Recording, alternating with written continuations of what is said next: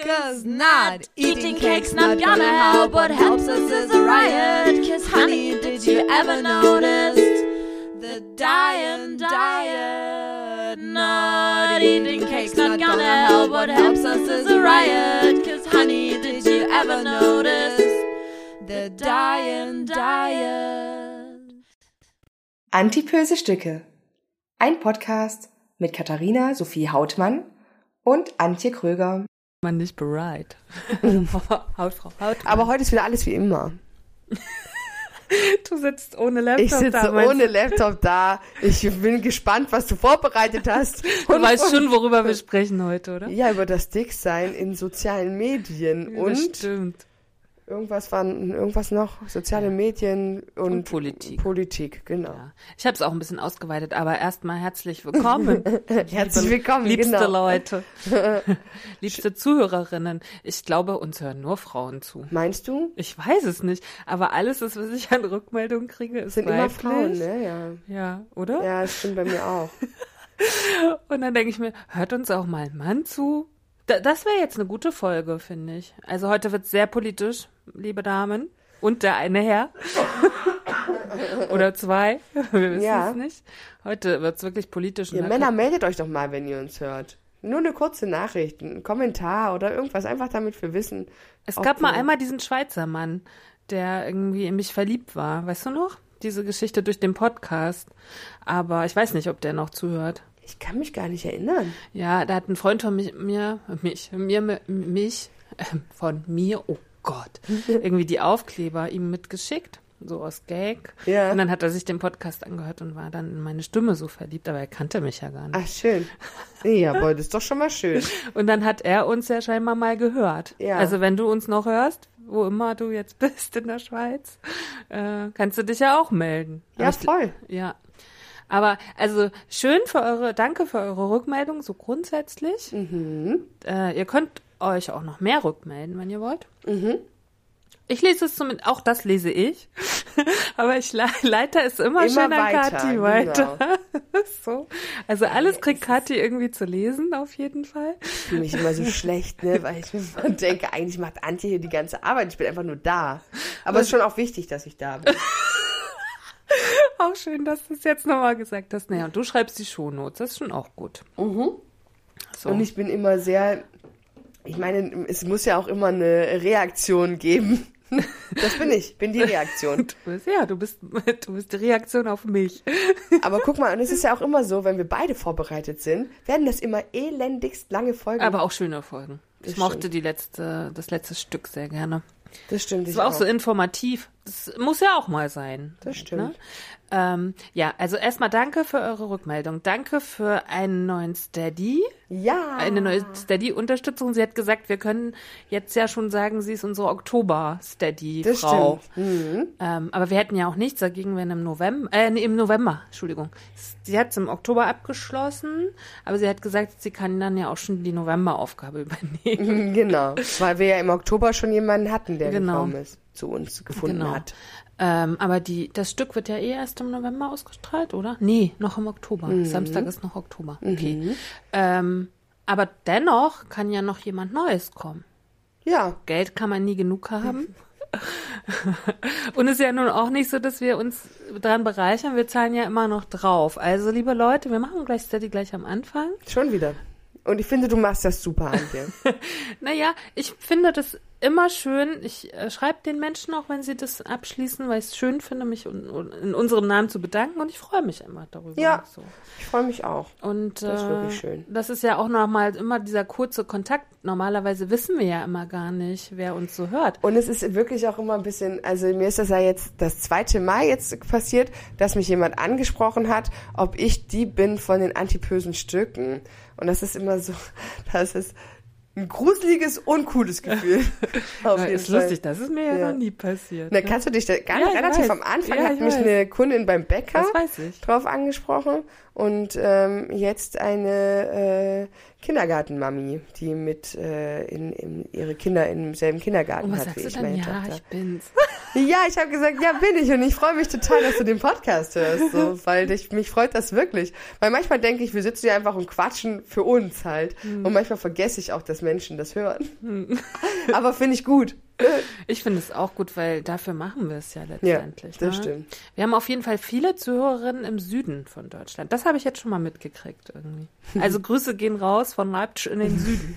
ähm, aber auch natürlich überall anders hin. Also wenn ihr uns unterstützen mögt, Steady ist offen. Jeder Cent zählt. Mhm. Und ähm, genau damit haben wir das dann mal schon wieder abgehakt. Da mache ich, ich mach mal gleich weiter, ne? Ich hab, Machst du mit den heute, News weiter heute? Ich mache mit den News weiter. Ich habe, ähm, also heute wird's richtig politisch. Könnt ihr euch schon mal drauf einstellen? Heute wird's so von allen Seiten politisch. Aber erstmal fange ich an mit der Tafel. Weil, kannst du dich noch erinnern, Kat? Ich hatte doch mal hier, als es um den Kürbis ging und die Feige, hatte ich doch diese Website Eat Smarter. Ja, Ne? Und die haben auch eine Zeitschrift. okay. Und äh, die habe ich heute nochmal, also die neueste Zeitschrift äh, durchgeblättert, die heute angeflattert kam. Und ähm, da gab es einen Artikel über die Tafel. Wir haben ja schon öfter mal über die Tafel gesprochen. Und äh, also dieser Artikel zumindest hat jetzt dazu geführt, dass ich mal an die Tafel Leipzig geschrieben habe und gefragt habe, ob sie noch Leute brauchen, weil Okay. ich schon sehr, sehr häufig darüber nachgedacht habe, irgendwie, ich möchte gerne helfen, aber ich wusste immer nicht so richtig wo und ich habe ja auch nicht immer Zeit, sondern nur manchmal und so. Und dann habe ich den Artikel gelesen und habe gedacht, oh, finde ich irgendwie geil, weil es auch um Essen geht und ne, so. Und ich habe mal äh, mir den Artikel hier rausgesucht und wer sind denn die Tafeln überhaupt? Also weißt du, wie das ganze System da so funktioniert? Nur schemenhaft. Ja. Ähm, die Tafeln an sich sind 960 gemeinnützige Vereine in Deutschland. Das muss man sich mal vorstellen. Okay. Das ist krass, ne? So, und auch die, zum Beispiel in den Großstädten haben die Tafeln alle eigene Webseiten und eigene Büros und so. Also 960 eigene, eingetragene Vereine, ne? Okay. Also, das finde ich, hat, hatte ich auch in meiner, in meinem privaten Umfeld hatten wir da schon sehr viele Diskussionen über so Deutschland und die Vereinsarbeit. Da wird ja so viel drauf abge, abgewälzt, ne? So viel Sport und alles Mögliche, aber auch die Tafeln. So gegründet wurde die Tafel als, also die erste Tafel 1993 für das Wohl von Bedürftigen und die Lebensmittelrettung. Die Idee war, genießbare Esswaren, die sonst im Müll landen würden, an Menschen in Not zu verteilen. Ähm, genau. Und da, also es gibt so einen Dachverband, Tafel Deutschland, da könnt ihr auch irgendwie alle Ortsgruppen finden und so. Und dann finde ich ganz schön die Zahlen. Also die Organisation rettet pro Jahr 265.000 Tonnen Lebensmittel. Ja, krass. Und unterstützt damit 1,6 Millionen Menschen. Also bisher war es wohl so, das habe ich auf der Website von Leipzig gelesen, irgendwie bisher musste man für einmal Lebensmittel holen 3 Euro jetzt zahlen, jetzt sind es 4 Euro, also es wurde im Oktober aufgrund der Inflation irgendwie angehoben. Ähm, aber ist ja trotzdem immer noch wenig, ne? Ja. Du gibst das halt einmal und kriegst dann für dich sozusagen so viel, wie du kannst und brauchst. Ähm, und dann äh, finde ich auch noch toll, in diesem gleichen Artikel steht Irrtum MHD. Produkte mit einem abgelaufenen Mindesthaltbarkeitsdatum sind oft noch länger gut. Wie viel in etwa zeigen wir rechts so. Und jetzt gibt's da so eine kleine äh, Grafik. Zum Beispiel Nudeln. MHD kann man draufrechnen plus ein Jahr. Ja, aber was soll daran auch schlecht werden an Nudeln? An der getrockneten Teigware, was soll denn daran schlecht werden? Ich weiß nur, ich habe gehört, ähm, beziehungsweise irgendwo mal gelesen, dass es in Deutschland quasi ein Gesetz gibt, dass jedes Lebensmittel, eben auch Konserven und so weiter und so fort, die ja eigentlich überhaupt nicht verderben, ähm, einfach per Gesetz ein Mindesthaltbarkeitsdatum haben muss. Und dass die dann halt grob überschlagen, okay, so eine Konserve, keine Ahnung, fünf, sechs bis zehn Jahre oder so. Und das schreiben die dann drauf. Aber prinzipiell ist so eine Konserve, solange sie nicht kaputt ist oder angestochen oder wie auch immer, halt einfach eigentlich unbegrenzt haltbar. Und Es gibt doch noch die äh, Konserven aus dem Zweiten Weltkrieg, die die Soldaten mit hatten. Ja. Ne? So. Ja, und das ist halt wegen, wie gesagt, die müssen halt eben auf solche Geschichten MHDs draufschreiben und so wird es mit Sicherheit auch mit Nudeln sein. Weil jetzt mal wirklich, was soll denn mit so einer Nudel passieren? Das weiß ich nicht, ob das irgendwann. Ich habe keine Ahnung, äh, nichts hält ja für die Ewigkeit wahrscheinlich, oder? Weiß ich nicht, aber zerfällt eine Nudel irgendwann zu Staub oder was? Ich weiß nicht, aber die Motten gehen da auf jeden Fall nicht rein, ne? An Nudeln. Doch, ich glaube schon. Ja? An Nudeln Okay. schon. Okay. Aber Das weiß ich ja, jetzt nicht. Wie auch immer. Aber Also ich lese noch mal ein paar andere vor. Konserve Mais plus ein Jahr, Marmelade plus sechs Monate, Müsli plus zwei Monate, Eier plus 21 Tage. Hm. Ich weiß, das hast du mir ja neulich gesagt mit den Eiern, ne? Hm. Ich habe immer Eier, aber ich glaube, ich esse die immer so schnell auf. Ich habe da noch nie drauf geguckt, tatsächlich. Ja, ja, doch. Man, es gibt bei Eiern gibt's ja immer zwei Daten drauf. Also quasi das Mindesthaltbarkeitsdatum und das Datum, ab wann sie gekühlt werden müssen. Das hatten wir doch neulich schon mal. Hast du mir das so erzählt oder Hm. Ja. im Podcast? Weiß ich nicht mehr. Weiß ich auch nicht Aber mehr, ich weiß, dass du es ja, mir neulich erzählt genau. hast. Ja. Käse plus 21 Tage, Salami plus 5 Tage, Milch plus 2 Tage. Es, also steht halt hier, ne? Ähm, ich bin ja auch so ein Mensch, muss ich sagen, dass ich auch Schimmel manchmal wegmache. Gerade wenn ich so zum Beispiel Feigensenf habe und der war so teuer und der ist oben ein bisschen schimmelig, mache ich das auch weg. Also ich schmeiß es nicht weg. Es kommt immer ein bisschen drauf an, da muss man aufpassen, ehrlich gesagt. Das stimmt. Bei Brot darf man nicht, ne? Nee, bei allem, was viel Feuchtigkeit hat, sollte man das eigentlich nicht machen. Also bei Okay. Feigensenf wahrscheinlich auch nicht unbedingt. Okay. Aber bei, ähm, bei Sachen, die relativ trocken sind, kann man die befallenen Stellen abschneiden, ohne dass der Rest befallen ist. Aber Schimmel äh, verbreitet sich im Lebensmittel durch die äh, durch die Feuchtigkeit, also durch die Flüssigkeit. Und wenn halt quasi ein Lebensmittel sehr viel Feuchtigkeit hat, dann hast du eben auch die Schimmelsporen schon dort, wo eigentlich auch noch gar kein richtig, also wo der Befall noch nicht sichtbar ist quasi. Ja. Deswegen bin ich bei Schimmel bin ich tatsächlich immer Aber ein was macht das dann mit einem? Weil Käse, Schimmelkäse hat ja auch grundsätzlich Schimmel in sich. Ja, ich kann es dir gar nicht so genau sagen, aber ich vermute, Lebensmittelvergiftung kann schon drin sein, Mhm. denke ich.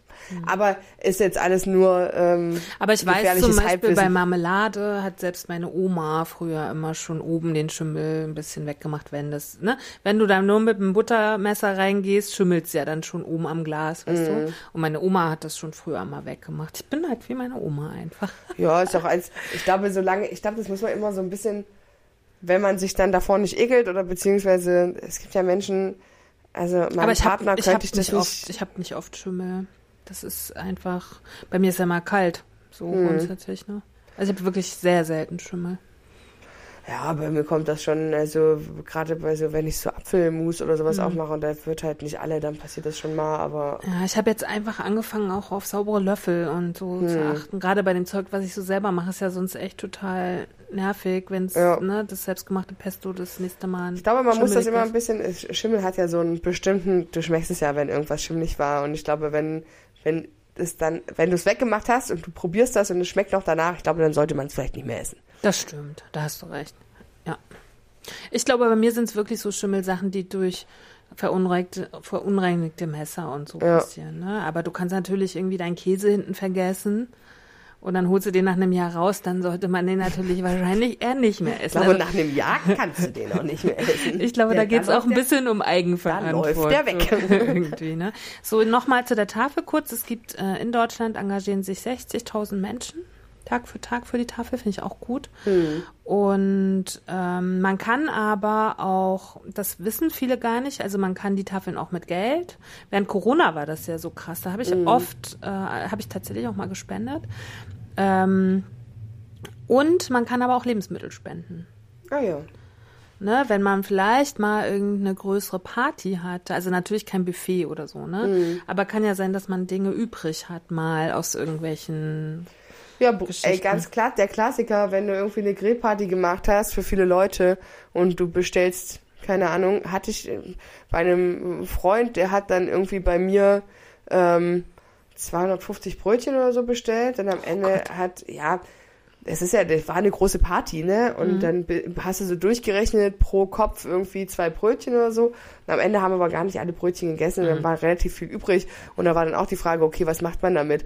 Da habe ich das nicht gewusst, dass man das an die Tafel spenden kann, sonst hätte man das zum Beispiel. Ich glaube, das sind so, so klassische Sachen, die die gerne nehmen. Das stimmt. Ne? Ja, oder so. auch wenn du eine Hochzeit hattest, eine Feier, wenn auch Sachen übrig bleiben einfach, Mhm. ne, die noch nicht angefangen wurden Ja. Mhm. fürs Buffet. Ist ja manchmal so, ne? Oder ich weiß, ich weiß halt auch nicht, das wäre ja jetzt spannend, kann man die Sachen aus dem eigenen Garten auch zur Tafel bringen? Oh, das weiß ich nicht. Das wäre ja auch nochmal spannend. Na gut, ich habe mich da ja jetzt gemeldet. Kannst du alles in Erfahrung bringen. Ich kann alles mal, ja, ich soll jetzt ja mal ins Büro kommen und mich vorstellen. Wegen der Versicherung hat sie halt irgendwie geschrieben. Aber ich habe heute gleich eine Antwort gekriegt. ah ne? ja, cool. Ja, also, wie gesagt, das fasziniert mich auch ein bisschen, weil da ja auch so ganz spannende Gesetze dahinter stehen, ne? Das weißt du ja, ne? Dass manche Sachen, manche Bäcker oder so eher Sachen wegschmeißen, als sie zu spenden und so. Und das kann man ja dann vielleicht alles auch mal ein bisschen an Erfahrung bringen. Ja. Und mich würde auch mal wirklich interessieren, ich kenne eine Familie, die bei der Tafel sich was holt, aber ansonsten ist das in meiner Bubble jetzt auch nicht so verbreitet. Das stimmt, aber ich war neu, also nee, ist jetzt auch schon ja neulich, ist immer so ein dehnbarer Begriff, aber wann war denn das? War auch irgendwie, Neulich vor zwei Jahren, Kathi. war, ja, gefühlt. Das war auch noch wegen, während irgendeinem Lockdown oder so. Da sind wir spazieren gegangen und da sind wir, da sind wir so an der Tafel vorbeigelaufen. Ich wusste aber gar nicht, dass die Tafel ist. Und da stand eine ewig lange Schlange von Menschen an. Und da habe ich dann auch nur äh, zu meinem Partner gesagt, ich so, was, gibt es hier irgendwas umsonst? Warum stehen die denn hier alle? Bis er mir dann sagte, nee, hier ist die Tafel. Ah ja. Und ähm, das ist, war wirklich erstaunlich auch zu sehen, also wie untersch was für unterschiedliche Menschen. Also man geht ja immer davon aus, dass man dann, das sind dann nur Leute, die irgendwie, bei denen man halt sieht, dass sie keinen Job haben oder dass sie, ne, also dieses typische. Hartz-IV-Klientel oder ja. Obdachlose oder wie auch immer. Ähm, aber super viele Studenten auch. Also die, ich habe, das ist ja jetzt, glaube ich, wird jetzt auch gerade wieder zu einem richtigen Problem Natürlich. ähm, mit den steigenden Nebenkosten und Energiekosten und so, ähm, dass da einfach nicht mehr so viel hängen bleibt für Essen. Ja. Da können wir, haben wir gleich einen guten, hast du mir gleich einen guten Übergang Ja, geliefert ja, zur Inflation. Ja, kein Problem. Ich habe ja äh, neulich von der Türkei geredet und habe dann irgendwie gesagt, die haben 20 Prozent Inflation. Das war ja völlig untertrieben. Deswegen habe ich es nochmal mitgebracht heute. Also die Türkei hat zurzeit, was denkst du, was die für eine Inflation haben? In Prozent? Na, wenn du sagst 20 war untertrieben, sage ich jetzt 50? 83 Prozent Inflation. Was? Ich habe mal einen Artikel aus der Zeit, ich glaube, genau, Zeit Nummer 42 vom 13. Oktober mitgebracht. Da ist, war ein schöner Artikel drin. Ähm, in der Türkei steigen die Preise in gewaltiger Geschwindigkeit. Die Menschen sparen schon beim Essen und der Präsident taktiert, heißt der Artikel. Ähm, 83 Prozent, ne? Das ist Das ist übel. ja, das ist wirklich übel und das ist aber auch nicht erst bei uns ist die starke Inflation, also die bemerkbar starke jetzt durch den Ukraine-Krieg. In der Türkei war es schon durch die Corona-Krise und durch sozusagen diese ganzen Lieferketten, die dann auch unterbrochen wurden. Ist ja bei uns auch so, ne? Es ist ja nicht nur der Krieg, sondern ist Ja. erst Corona-Krise, jetzt, also oder Pandemie und jetzt der Krieg und dass das darauf folgte sozusagen, macht ja jetzt diese Inflation aus, ne?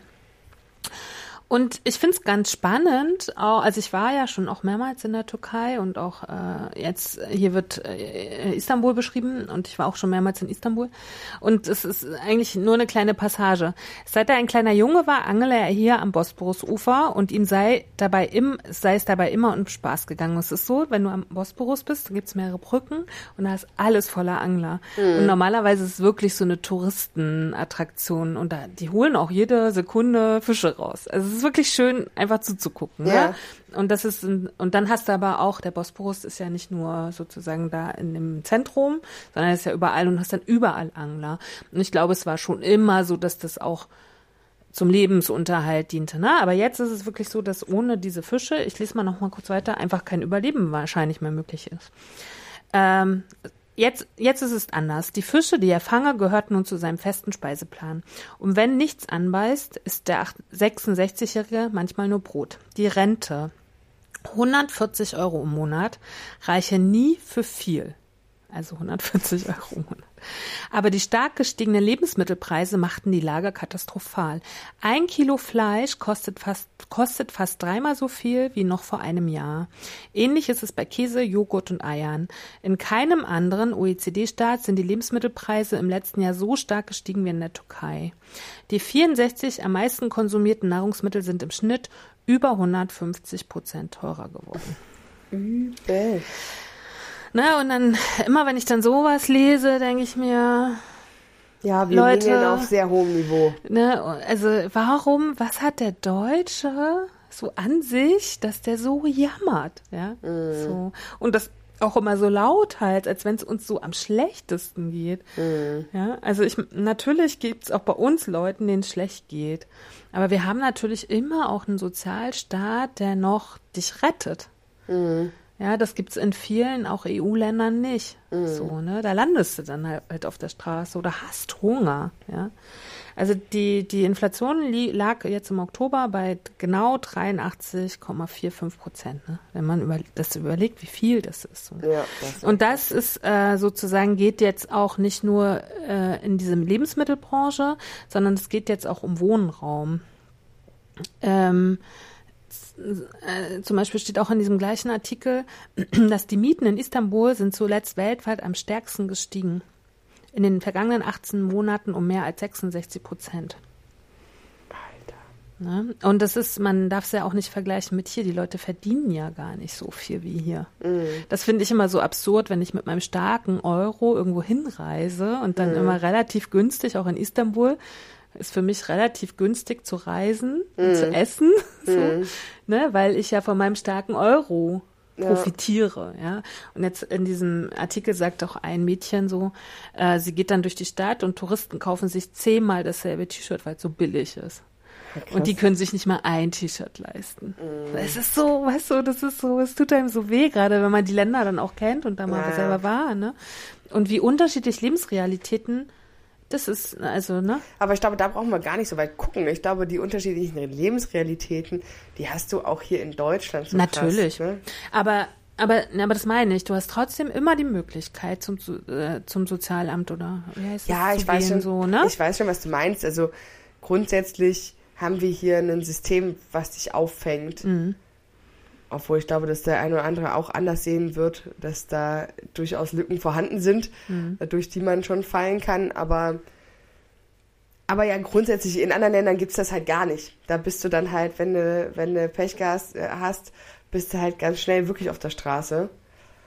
Das ist schon. Und du kannst natürlich auch andere EU-Länder nehmen, ne? Italien Ja. Mhm. zum Beispiel, ne? Also ja, aber ich finde, das haben wir ja gehört, ne? Es ist der Staat mit am meisten Inflation gerade. Ne? Bei uns, wir liegen bei 11, 12, 13 Prozent und es sind bis 20 wohl vorausgesagt irgendwie, ne? Aber dann überleg dir mal 20, ist ja für uns dann schon extrem viel. Und jetzt überleg dir mal 83,45 Prozent, wie viel das dann noch ist und was, was dann bei uns los wäre. So. Da Ja. denke ich immer hin, weißt du? Ja, ja. So. Aber es liegt natürlich auch daran, dass äh, es in diesen Ländern, wo das so krass ist, ist der Wohlstand ja auch nicht so ausgeprägt. Ne? Mhm. Da gibt es schon auch Reiche, natürlich. Ne? Aber da gibt es nicht diesen, bei uns ist ja eine große Schicht mittlerweile wohlständig. Hm. So, ne? So, es geht politisch weiter. Ich habe mich hier heute voll, voll allem gewidmet, was auch wichtig ist und wo aber auch immer das Essen so ein bisschen drin steckt. Es war ja Buchmesse in Frankfurt, hast du mitgekriegt? Gut. Das, Nee, das das ist gut. Weil wieder ganz viele ähm, Autoren nicht hingegangen sind, weil sie mit irgendwelchen. Rechten Verlagen und so, ne? Hm. genau. Ja, das ist auch ein Problem. Aber ich möchte eigentlich was Schönes sagen, oder ich möchte nicht eigentlich was Schönes sagen, sondern ich sage was Schönes. Ähm, und zwar bin ich da, dazu gekommen, weil ich einer Autorin folge, also anders. Ich folge einer äh, Frau, einer Journalistin, die hat das moderiert. Und ich folge, oder ich kenne eine Autorin, die war dabei und das beides im Zusammenhang hat dazu geführt, dass ich es jetzt mitbringe. Also es gibt im äh, Hessischen Rundfunk in der Mediathek ähm, gibt es sechs Interviews zu sehen und die heißen Sheroes, Streiterin für die Zukunft. Und da hat eine äh, Journalistin hat ähm, verschiedene Frauen interviewt, die jetzt gerade Bücher am Start haben. Und es ging um verschiedene Themen. Ja, es ging um Klimawandel, es ging um den Krieg, es ging um Aktivismus und so weiter und so fort. Und ich habe jetzt die Folge mitgebracht und die verlinken wir auch, aber über die Folge könnt ihr euch dann überall zu den anderen Folgen linken. Ähm, also Shiros, Streiterin für die Zukunft und ich habe mitgebracht die Folge Wir für Frieden und Demokratie. Und da war die Katrin Eigendorf, ich weiß nicht, hast du die schon mal mitgekriegt? Das ist die ja. Reporterin, die aus der Ukraine auch berichtet. Die ist halt mit einem ähm, Buch jetzt gerade äh, am Start. Und die ukrainische Essayistin Tanja Malju, Maljatschuk. So. Und noch eine andere afghanische Journalistin. Und die haben dann praktisch so ein bisschen über Kriege gesprochen und dann habe ich mich erinnert, weißt du noch, dass ich dich das letzte Mal gefragt habe, wie du mit einer Krisensituation umgehen würdest, wenn es kein Essen mehr gibt. Mhm. Halt, ne? Hatten wir ja. darüber gesprochen. Und dann hat die ukrainische Essayistin, äh, die Maljatschuk, äh, erzählt von ihrer Großmutter, die den Hol Holodomor äh, erlebt hat. Weißt du noch, da haben wir mal in der Hungerfolge drüber gesprochen. Kannst du dich noch ein bisschen erinnern? Dunkel. Diese krasse Essens, äh, das war praktisch in der Ukraine ähm, in den 30er Jahren. Also der Holodomor heißt einfach Tötung durch Hunger. Mhm.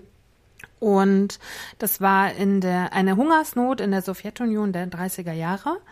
Und äh, man sagt, Stalin hat halt mit Absicht sozusagen äh, seine Bevölkerung hungern lassen. Okay. So. Ähm, da gibt's so Opferzahlen von in der Ukraine 3,5 Millionen Menschen. Eieiei. Das ist, ne? Mhm. So. Ähm, aber es gab auch in allen anderen Sowjetrepubliken äh, Opfer, aber in der Ukraine halt die am, am krassesten. Mhm. So. Und ich war ja, als ich in Kiew war, habe ich das auch fotografiert. Es gibt so ein, so ein Mahnmal für den Holodomor. Ähm, und die erzählte davon und mich hat das dann auch an so Erzählungen, die ich aus dem Krieg meiner Großmutter so ein bisschen kenne, äh, dass meine Großmutter hat immer gesagt, sie musste im Krieg so hungern, sie will nie wieder hungern. Ne? Und ihre Großmutter hat auch gesagt, diese, dieser Holodomor war so schrecklich, ich, es geht, ging immer um Essen. Sie hat gesagt, bei ihrer Großmutter, es ging immer um Essen. Wir haben das ja auch so oft, ja. ne? dass uns Essen so triggert aus ja. anderen Gründen. Ja. Und die haben aber so krasse Hungersnot gelitten. Mhm. Ne, dass es im Rest ihres Lebens, die waren zum Teil ja noch Kinder, ja. dann, dass es im Rest ihres Lebens nur ums Essen ging. Das ist auch krass. Und dann habe ich mal äh, was gesucht, äh, was äh, das noch so ein bisschen überspitzen soll. Und dann habe ich beim Deutschlandfunk was gefunden. Ähm, da heißt es, das furchterregendste, aber das mit dem Holodomor verbunden bleiben wird, sind die nach Hunderten, andere sagen in die Tausenden gehenden Fälle von Kannibalismus. Ach, krass, ja. Meine Cousine erinnert sich, der Mann war sehr viel jünger als ich. Sie hatte drei kleine Kinder. Und diese drei kleinen Kinder sind von den Nachbarn verspeist worden, verschlungen worden. Und seine Nachbarin weiß noch, wie sie ermahnt wurde, Kinder, geht nicht vors Haus. Das ist jetzt sehr gefährlich. Vielleicht habt ihr das noch nicht gehört, aber vor kurzem wollte ein Mann Wasser vom Brunnen holen, ist dort umgekippt und erfroren. Seine Frau ging ihn suchen, fand ihn, sie zog ein Messer, schnitt sich Stücke von ihm ab und hat sie gegessen. Ach du Scheiße. Oh, dann ist mir das wieder so nahe gegangen, oh, als sie da, ja, ne? Und ähm, also wenn ja, ich habe mich auch schon öfter schon mal mit diesem Holodomor ähm, beschäftigt, weil das auch, da wurden auch so krasse Unterschiede zwischen Land- und Stadtbevölkerung gemacht. Also der hat wirklich alle Bauern sterben lassen, so mit Absicht und so. Also es war wirklich ganz, ganz schlimm. Mhm. Und ist auch nach der Shoah und nach dem äh, Zweiten Weltkrieg so das größte ähm, größte Negativereignis der Ukraine. Ich meine, das ist echt so ein krass geschundes Volk und jetzt schon wieder, ne? Mhm. Also das ist eigentlich so, wo es dir im Herzen wehtut. Oh, ja. halt, ne? Aber dieser Hunger, das ist gerade Leute, die im Krieg so hungern mussten. Ne? Mhm. Ne? Und deswegen habe ich mir wieder und wieder die Gedanken gemacht, wie, wie erging es mir dabei, ne? Ich mhm. die, oder allen, die wir mit unserem Essen Probleme haben. Ja. Ja, so. Ich weiß es nicht. Das ist ja, man kann sich ja nur theoretisch darüber Gedanken Ja. machen. Ne? Irgendwie. Na, Manchmal denke ich, wenn, wenn ich gut denke, denke ich, na okay, ich überlebe halt dann länger. Aber ist ja auch Quatsch, wenn du nichts zu trinken kriegst, stirbst Ja. du ja auch nur Ja. halt, ne? So. Ja. Ja. Naja, also Holodomor, wenn ihr mal Lust habt, ein bisschen euch äh, Was Zu bilden. Gruseliges anzutun. ähm, ja, Ist ja auch dann Halloween. Stimmt. So, und als letztes habe ich dann noch mal was Schönes mitgebracht. Hier wieder ein bisschen Warenkunde.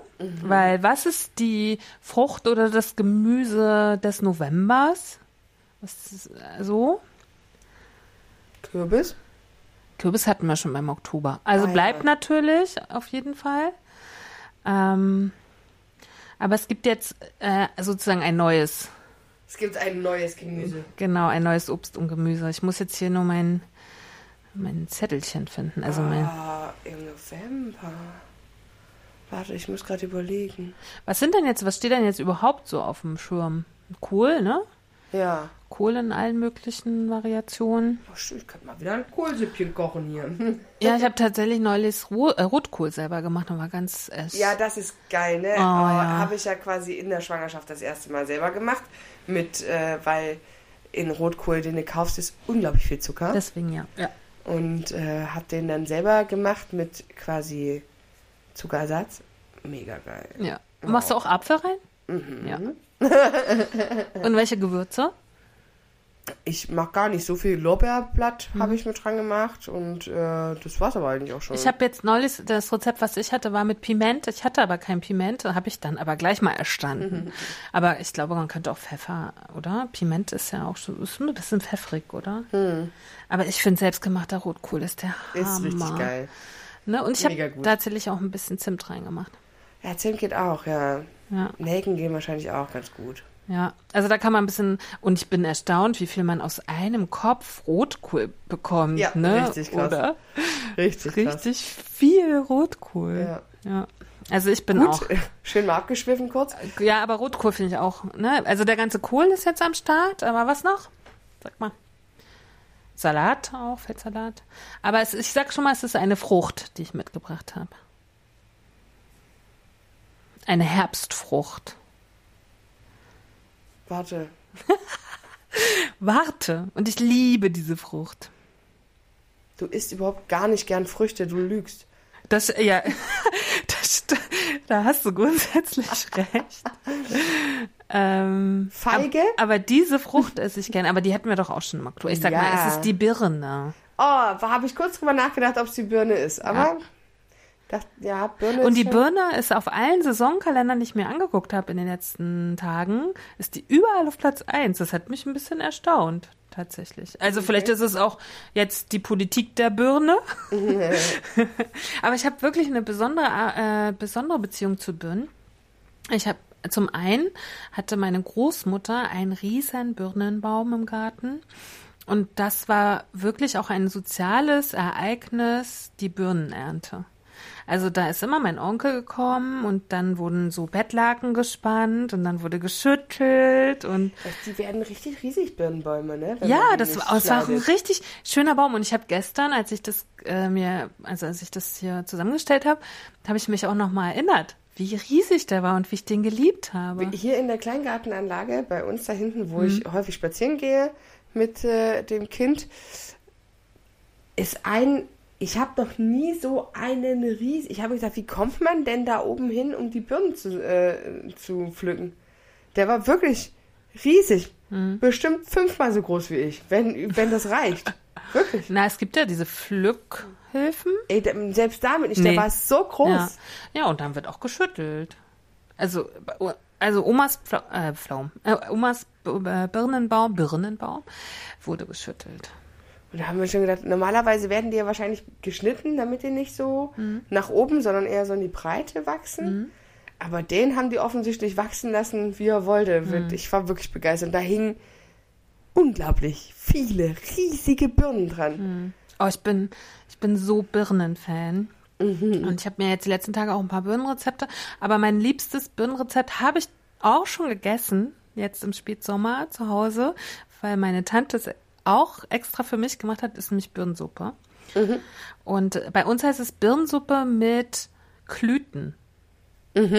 Weil- Also hast du schon mal gehört, du bist ja auch so ein bisschen norddeutsch angehaucht. Ja, aber das kenne ich nicht. Also das wird im Sind Norden das so kleine Klößchen? genau so aus Mehl Hm. so. Und also bei, also bei uns ist so, also die wird also die wird warm gegessen, ne? Hat halt Birne plus diese Mehlklumpen. Klüten finde ich auch lustig, den Klüten. Und dann kommt Milch rein. Ah ja. Und ich esse es aber mittlerweile auch gern kalt. Und ich esse es natürlich mm, nicht mehr mit Milch, sondern mit. Also entweder ohne Milch oder dann mit Hafer. Würde ich es dann mit Hafer oder Mandelmilch. Aber Birnensuppe finde ich mega, mega gut. Ja, bei uns, meine Oma hat immer so Kirschsuppe mit Sago gemacht. Ja, das gab's bei uns auch. Das fand ich aber nicht so sexy. Oh, doch, das liebe ich. Und ich überlege schon die ganze Zeit. Also ich habe schon Sago gekauft. Froschaugen haben wir gesagt früher. Ja, aber irgendwie, offensichtlich scheint das ja auch gar nicht so schwer zu sein. Aber ich habe, meine Oma kann ich nicht mehr fragen, leider, nach Mhm. dem Rezept, wie sie das gemacht hat. Und ich muss mal. Aber das gab's bei uns auch. Und weißt du, warum es das nämlich bei uns gab? Weil meine Mutter nämlich meinte, Sago wäre halt einfach kalorienfreundlicher als diese Kl- Mehlklüten. Ne? Und ich wollte aber als Kind immer die Mehldinger essen. Und meine Mutter hat dann immer irgendwas mit Froschaugen gemacht. Und ich dachte so, äh, deswegen kann ich das gar nicht sexy finden. ah ja, so. doch, ich fand, ich find, Für mich ist das so kaloriensparend, weißt du? Finde ich nicht gut. Doch, das fand ich schon immer mega lecker. Also Birne, auch ein voll gesundes Obst. Ähm, ich finde jetzt gerade meine Aufzeichnung nicht mehr, aber so viel ich weiß, man soll auf jeden Fall die Schale dran lassen.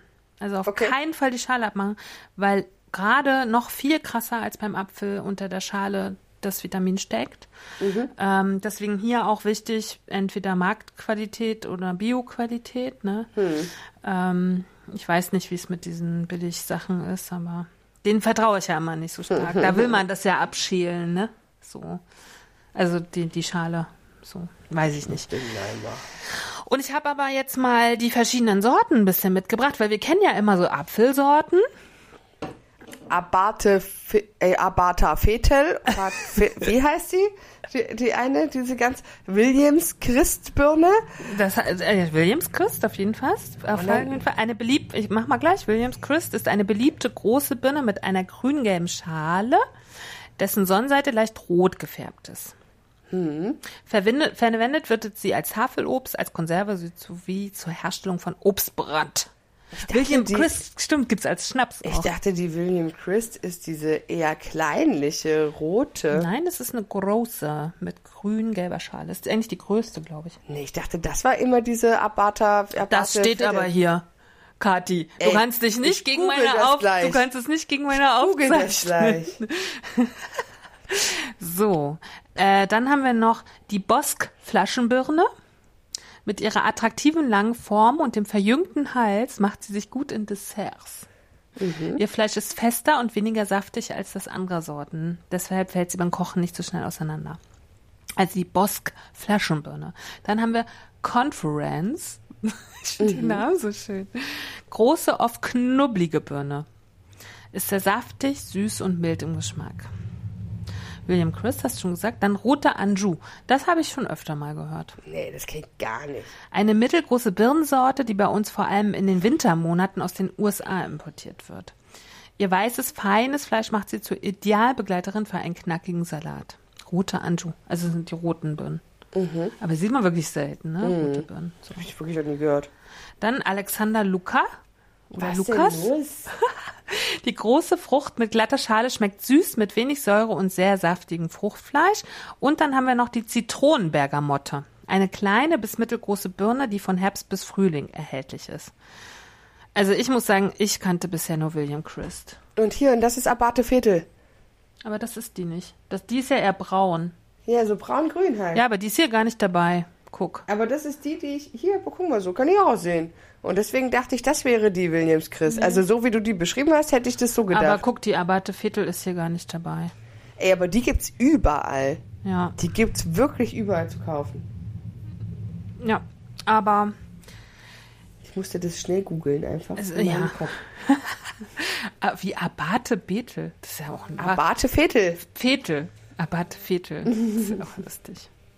Nee, also ich glaube, Williams Chris kennt man einfach nur wegen des Schnapses, Ich oder? muss mir ganz kurz die Williams Christ mal angucken, weil ich Ja, guck, hatte dir, ein guck dir die an. Und dann kommen wir so ganz langsam, äh, fäden wir rein von den News zu, Ja, ja, ja. Mhm, aha, okay, okay, zu, unserer, okay, zu unserem Thema. Okay, okay, okay. Du kannst ja demnächst mal die Augen offen halten und was es dann äh, an Birnensorten so gibt. Ja, das werde ich tun. Und woher weißt du, dass die so heißt? Also, Dass die Abate Fedel Ja. Abate Fedel heißt? weil ich diese Birne tatsächlich, weil ich die Form mag und weil ich finde, das ist die Birne, die am coolsten reift. Also Birnen, die man so kaufen kann, sind ja meistens immer noch total fest. Und ähm, mal abgesehen davon, dass ich sowieso nicht so viel Birne essen kann, weil selbe Problem wie bei Apfel. Ich bin halt im ungegarten Zustand darauf allergisch. aber Birnensuppe könntest du essen gekocht. Ähm, Ja, ne? genau, das geht. Und auch wenn ich das zu Mousse verarbeite und so ein Kram geht es auch, aber eben roh nicht so gut. Aber ich habe früher Birnen total geliebt, aber erst dann, wenn die so richtig weich und saftig waren. Birne in hart finde ich gar nicht geil. Und diese, die Abate Fetel, die ähm, hat einen geilen Reifungsprozess. Die kannst du relativ lange liegen lassen und dann wird die erst, dann kommt die zu so einem, dann hat die so einen Punkt, wo die so richtig süß und saftig ist. Und deswegen weiß ich, dass Abate Viertel schon ein bisschen meine Lieblingssorte ist. Aber die wird dann noch so hässlich braun irgendwie, ne? Oder? Nö. Nee, aber das Bild, was du mir eben gezeigt hast, da waren die auch so bräunlich. Ja, aber das ist die Schale, die grundsätzlich so ist. Ja. Die sind so grünlich bräunlich. Ja, das finde ich unsexy. Ich mag's gelb oder rot lieber. Das mag sein, aber die schmeckt sehr lecker. Du musst auch mal ein bisschen immer nur vom Aussehen weg, Fräulein, ja? Wir sind hier in diesem Podcast, dass wir nicht nur nach Äußerlichkeiten bewerten. Die inneren Werte zählen. Das stimmt, da hast du total recht. Aber ich habe wirklich auch eine poetische, da war ich vorhin ein bisschen stehen geblieben, Beziehung zur äh, Birne. Weil letztes Jahr, als ich in der Ukraine war, war gerade, das war im September oder Ende August, Anfang September. Und äh, da waren gerade die Birnen, also die Birnen hingen alle an den Bäumen und waren so sexy. Weil ich finde, sie haben eine sexiere Form als die Äpfel. so grundsätzlich. Und da war ich so und ich wohnte auch äh, dörflich und überall waren Birnbäume. Und das habe ich auch, also meine Reportage ging dann auch los mit den Birnbäumen, weil mich das so fasziniert hat. Ne, also dass ich, sexy Birnen. Dass die sexy Birnen oder die, die Sonnen, die, die erinnern ja auch so an Sonne. Also Birnen, wenn die so gelblich an den Bäumen hängen. Ich hätte auch tatsächlich gar nicht gedacht, dass die hier so im November so ihren Höhepunkt haben. Na, dieses Jahr ist ja sowieso alles anders. Guck, Höhepunkt und sexy, ich sage es ja. Ich sage es ja. Kati. So, fäden wir mal rein in unser Thema. Also es geht um Social, Social, Social, Social Media. Social Media und um äh, dick sein äh, im in Kombination mit Social Media, aber ich habe es ein bisschen ausgeweitet auch um Essen und Social Media. Und dann habe ich gleich als erstes mal die Tomatensuppe und den Kartoffelbrei auf Kunstwerken mitgebracht und würde gerne deine Meinung darüber wissen, weil in meinem, also in meiner Bubble hat das schon zu so großen Streitigkeiten geführt, dass ich es wirklich als also, dass es mich total interessiert hat, was du jetzt darüber denkst. Ich würde es mal noch mal ganz kurz erklären für alle, die es nicht wissen, oder? Also, es gab erst in, Lon äh, in London den, ich habe mir das auch alles hier schön rausgesucht. Es war am 14.10. haben zwei Umweltaktivistinnen in London äh, Herrn Van Goghs Meisterwerk Die Sonnenblumen mit Tomatensoße, Suppe überschüttet. Und ähm, Das Original, oder? das Original, aber äh, das kam dann erst so einen halben Tag später raus. Das war natürlich hinter Glas, also dem Gemälde selber ist gar nichts passiert. Ähm, die Umwelt, also es, äh, die Aktivistinnen waren von einer Umweltgruppe, Just Stop Oil. Ähm, Achso, da waren sogar zwei Frauen. Und lustigerweise haben die dann auch noch Heinz Tomatensuppe genommen. Weißt du, das finde ich auch noch so spannend. Also auch noch dieses Marken, Marken, der Markenfetischismus. Und das äh, Gemälde hatte einen Wert von 83 oder 84 bis, geschätzt, 84 bis 86 Millionen Euro. Ähm, ich habe mehrere Artikel gefunden. Grundsatz oder Frage, ist Kunst mehr wert als Leben? So, ich stell's mal in den Raum, wir können gleich drüber reden. Ähm, ähm, in den sozialen Medien war der Konsens, würde ich sagen, auf der linken Seite, okay, wir brauchen Aktivismus und das ist schon okay so. Auf der konservativen Seite, die natürlich viel, viel stärker ausgebre ausgebreitet ist und viel stärker vertreten ist, hieß es, die haben sich ja dann auch noch angeklebt, ne? Völlig schräg. Also die Aktivistinnen sollten irgendwie verhungern und ne, also da wurden mit wurde auch mit Beleidigungen ja gar nicht gespart. So und ähm, dann ging das ja jetzt weiter, das vor, ich weiß nicht, drei Tagen, vier Tagen, ist das gleich auch in Deutschland passiert, in Potsdam. Habe ich es aufgeschrieben, wann es war? Weiß ich jetzt gerade gar nicht. Ich muss mich mal hier durch. Ach ja, hier. Äh, Im Hotel, äh, im Hotel, im Museum Barberini in Potsdam wurde ein Monet beworfen mit Kartoffelbrei. Und wa warum ich es mitgebracht habe und was ich daran spannend finde, dass es ja zweimal Essen war. Mm. Und das spielt auch, glaube ich, eine Rolle. Und auf Monets Bild war ja auch, also das war auch ein Bild im Landwirtschaft, landwirtschaftlichen Kontext, so, ne? Ähm, Genau, und die haben wieder das also Bild wieder 111 Millionen wert, aber wieder hinter einer Scheibe, wieder beworfen, wieder sich angeklebt, also praktisch wirklich haargenau dasselbe Prozedere. Lustig fand ich, es gab so ein Video, wie leicht die da reinkommen. Also wie leicht es ist, irgendwie das zu tun in einem Museum. Mhm. Irgendwie. Weil ich habe oft im Museum schon äh, erlebt, dass es so Schranken gab und wenn du zu da nicht dran gehst, macht es immer tit, tit, tit, piep, piep, piep, piep, piep. Und dann kommen irgendwelche Leute und sagen ganz aufgeregt, sie dürfen nicht so nah rangehen. Nö, nö, nö. So, mhm. ne? Ähm, genau. Also das sind jetzt erstmal diese zwei Dinge, die passiert sind. Genau. Und wie, wie gesagt, ich habe mich schon sehr gestritten in meinem Umkreis über darüber. So, wie ist Katis Meinung dazu? Ich verstehe es nicht. Also, ich, ähm, ich verstehe nicht, was es ändern soll. Weißt du? Mhm. Also, ich habe grundsätzlich bin ich auch immer dafür, auf Missstände aufmerksam zu machen oder so, aber ich raffe halt immer nicht, was Zerstörungswut, also weil ich meine, gut, es ist jetzt den Bildern nichts passiert, weil sie hinter Glas waren, ähm, aber wenn es nicht gewesen wäre, wären Kunstwerke, die ja wirklich ähm, einfach über Generationen erhalten sind, ne? das ist ja Kulturgut am Ende, ähm, was gefühlt der Allgemeinheit gehört, einfach, ne? wo Menschen ähm, immer wieder Sachen interpreti interpretieren, irgendwie für sich was mitnehmen, keine Ahnung. Und ich verstehe halt nicht, was diese, was warum man das zerstören muss, um auf was aufmerksam zu machen, weißt du? Das sind, das ist halt einfach, das verstehe ich auch schon nicht, habe ich auch immer schon kritisiert an diesen, und ich bin wirklich äh, dem linken Gedankengut sehr nah. Ähm, und trotzdem habe ich nie verstanden, ähm, dass bei diesen ganzen Antifa-Demos, wenn die so bei uns hier in der Stadt im Süden stattgefunden haben, warum immer öffentliches Eigentum zerstört werden muss. Warum die Haltestellen von der Straßenbahn ja. zerstört werden. Warum, weißt du, das sind so Sachen, wo ich sage, das nützt doch, es bringt doch keinem was. So, ich verstehe es nicht. Für mich ist, für mich ergibt das alles keinen Sinn, einfach. Oh, ich bin Und, ganz konträr eingestellt. Ich finde es super. Also ich bin auch, äh, meinetwegen können die das auch jeden Tag machen. Aber und da muss ich aber jetzt, ich müsste ganz viel ausholen. Ähm, und habe aber erstmal, bevor ich so zu meiner eigenen oder zu meinem eigenen, zu meiner eigenen Meinung komme, habe ich was mitgebracht. Ich habe da nämlich was gefunden dazu. Äh, ein Tomatenwurf und seine Folgen.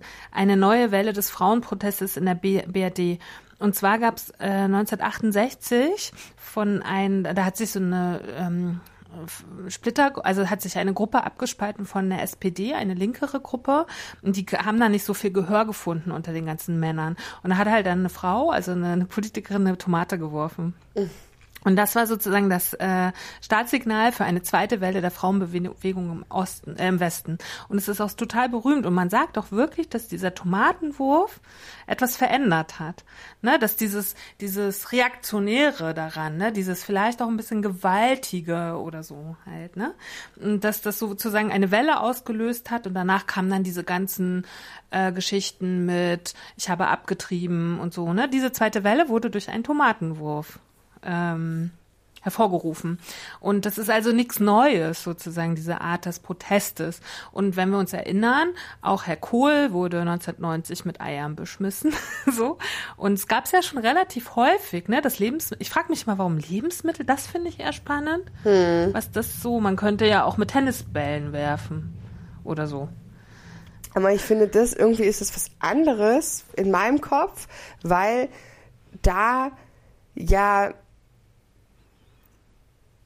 der das, was kritisiert wird, direkt angegriffen wird, weißt mhm. du? Mhm. Also wenn ich einen äh, Bundeskanzler, der offensichtlich maßgeblich für unsere Politik verantwortlich ist, in dem Moment halt einfach so scheiße finde, weil der nur Dummbatz macht, so, dann, und ich hingehe und sage, Alter, dem hau ich jetzt mal gepflegt drei Eier an den Kopf, dann habe ich ja wirklich eine Wut gegen den, mhm. so, und kanalisiere meine Wut in dem Moment vielleicht mit in einer, in einer nicht geilen Art, mit Gewalt, aber zumindest gegen den richtigen, also gegen, gegen das direkte, gegen mein direktes Ziel.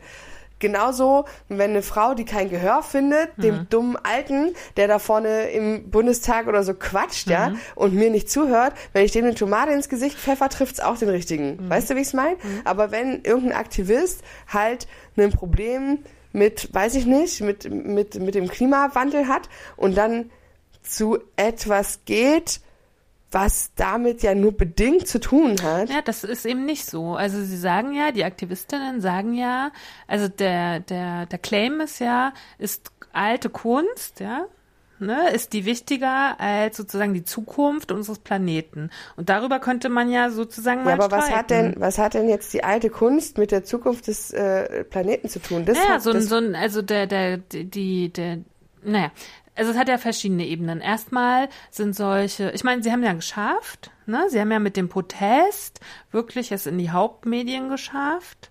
Sie hatten ja immer T-Shirts an mit ihren Organisationen drauf und haben sozusagen, ich wusste jetzt nicht, dass es diese äh, wir gegen Öl Geschichte in Großbritannien gibt, weil ich über Groß, also über großbritannische über englische, Gott, großbritannische, mhm. über englische Politik nicht so viel weiß. Ne, das weiß ich jetzt. Also es hat sozusagen ja schon das geschafft, dass es sich Gehör oder dass es ne, sichtbar wurde. Ähm, das zum einen. Und zum anderen, ich finde die Diskussion ja auch selber als ich Künstlerin, ne, diese, diese Werke, sowohl Monet als auch Van Gogh, sind ja so krass überhöht. Die haben ja Preise, das ist ja nur praktisch festgelegt. Wer legt denn Wert, dass, oder wer sagt denn, dass der Monet 111 Millionen Euro kostet? Das legen ja irgendwelche komischen Sammler, aber darum geht's. Das muss man ja alles im großen Kontext sehen. Ja, da legen irgendwelche Kunstsammler, die absurd leben mit Yachten, mit Villen, ne, die viel CO2 verbrauchen, die legen diese Preise fest für diese Kunstwerke. Ne? Und dann wird ja auch noch gesagt, das gleiche, was du sagst, gehört uns allen, gehört uns natürlich nicht allen. Ne? Dir gehört der Van Gogh nicht, mir auch nicht. Halt, ne? Und wir zahlen Eintritt ins Museum, wenn wir ihn sehen wollen. So meistens sind es ja Leihgaben von Sammlern.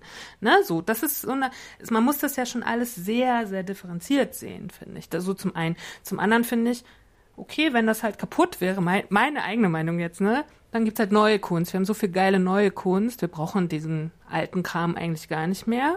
So könnte sehe ich jetzt so. Ne, ist nur meine eigene Meinung. Und dann würdest du das auch so sehen, wenn wenn es dein Werk wäre?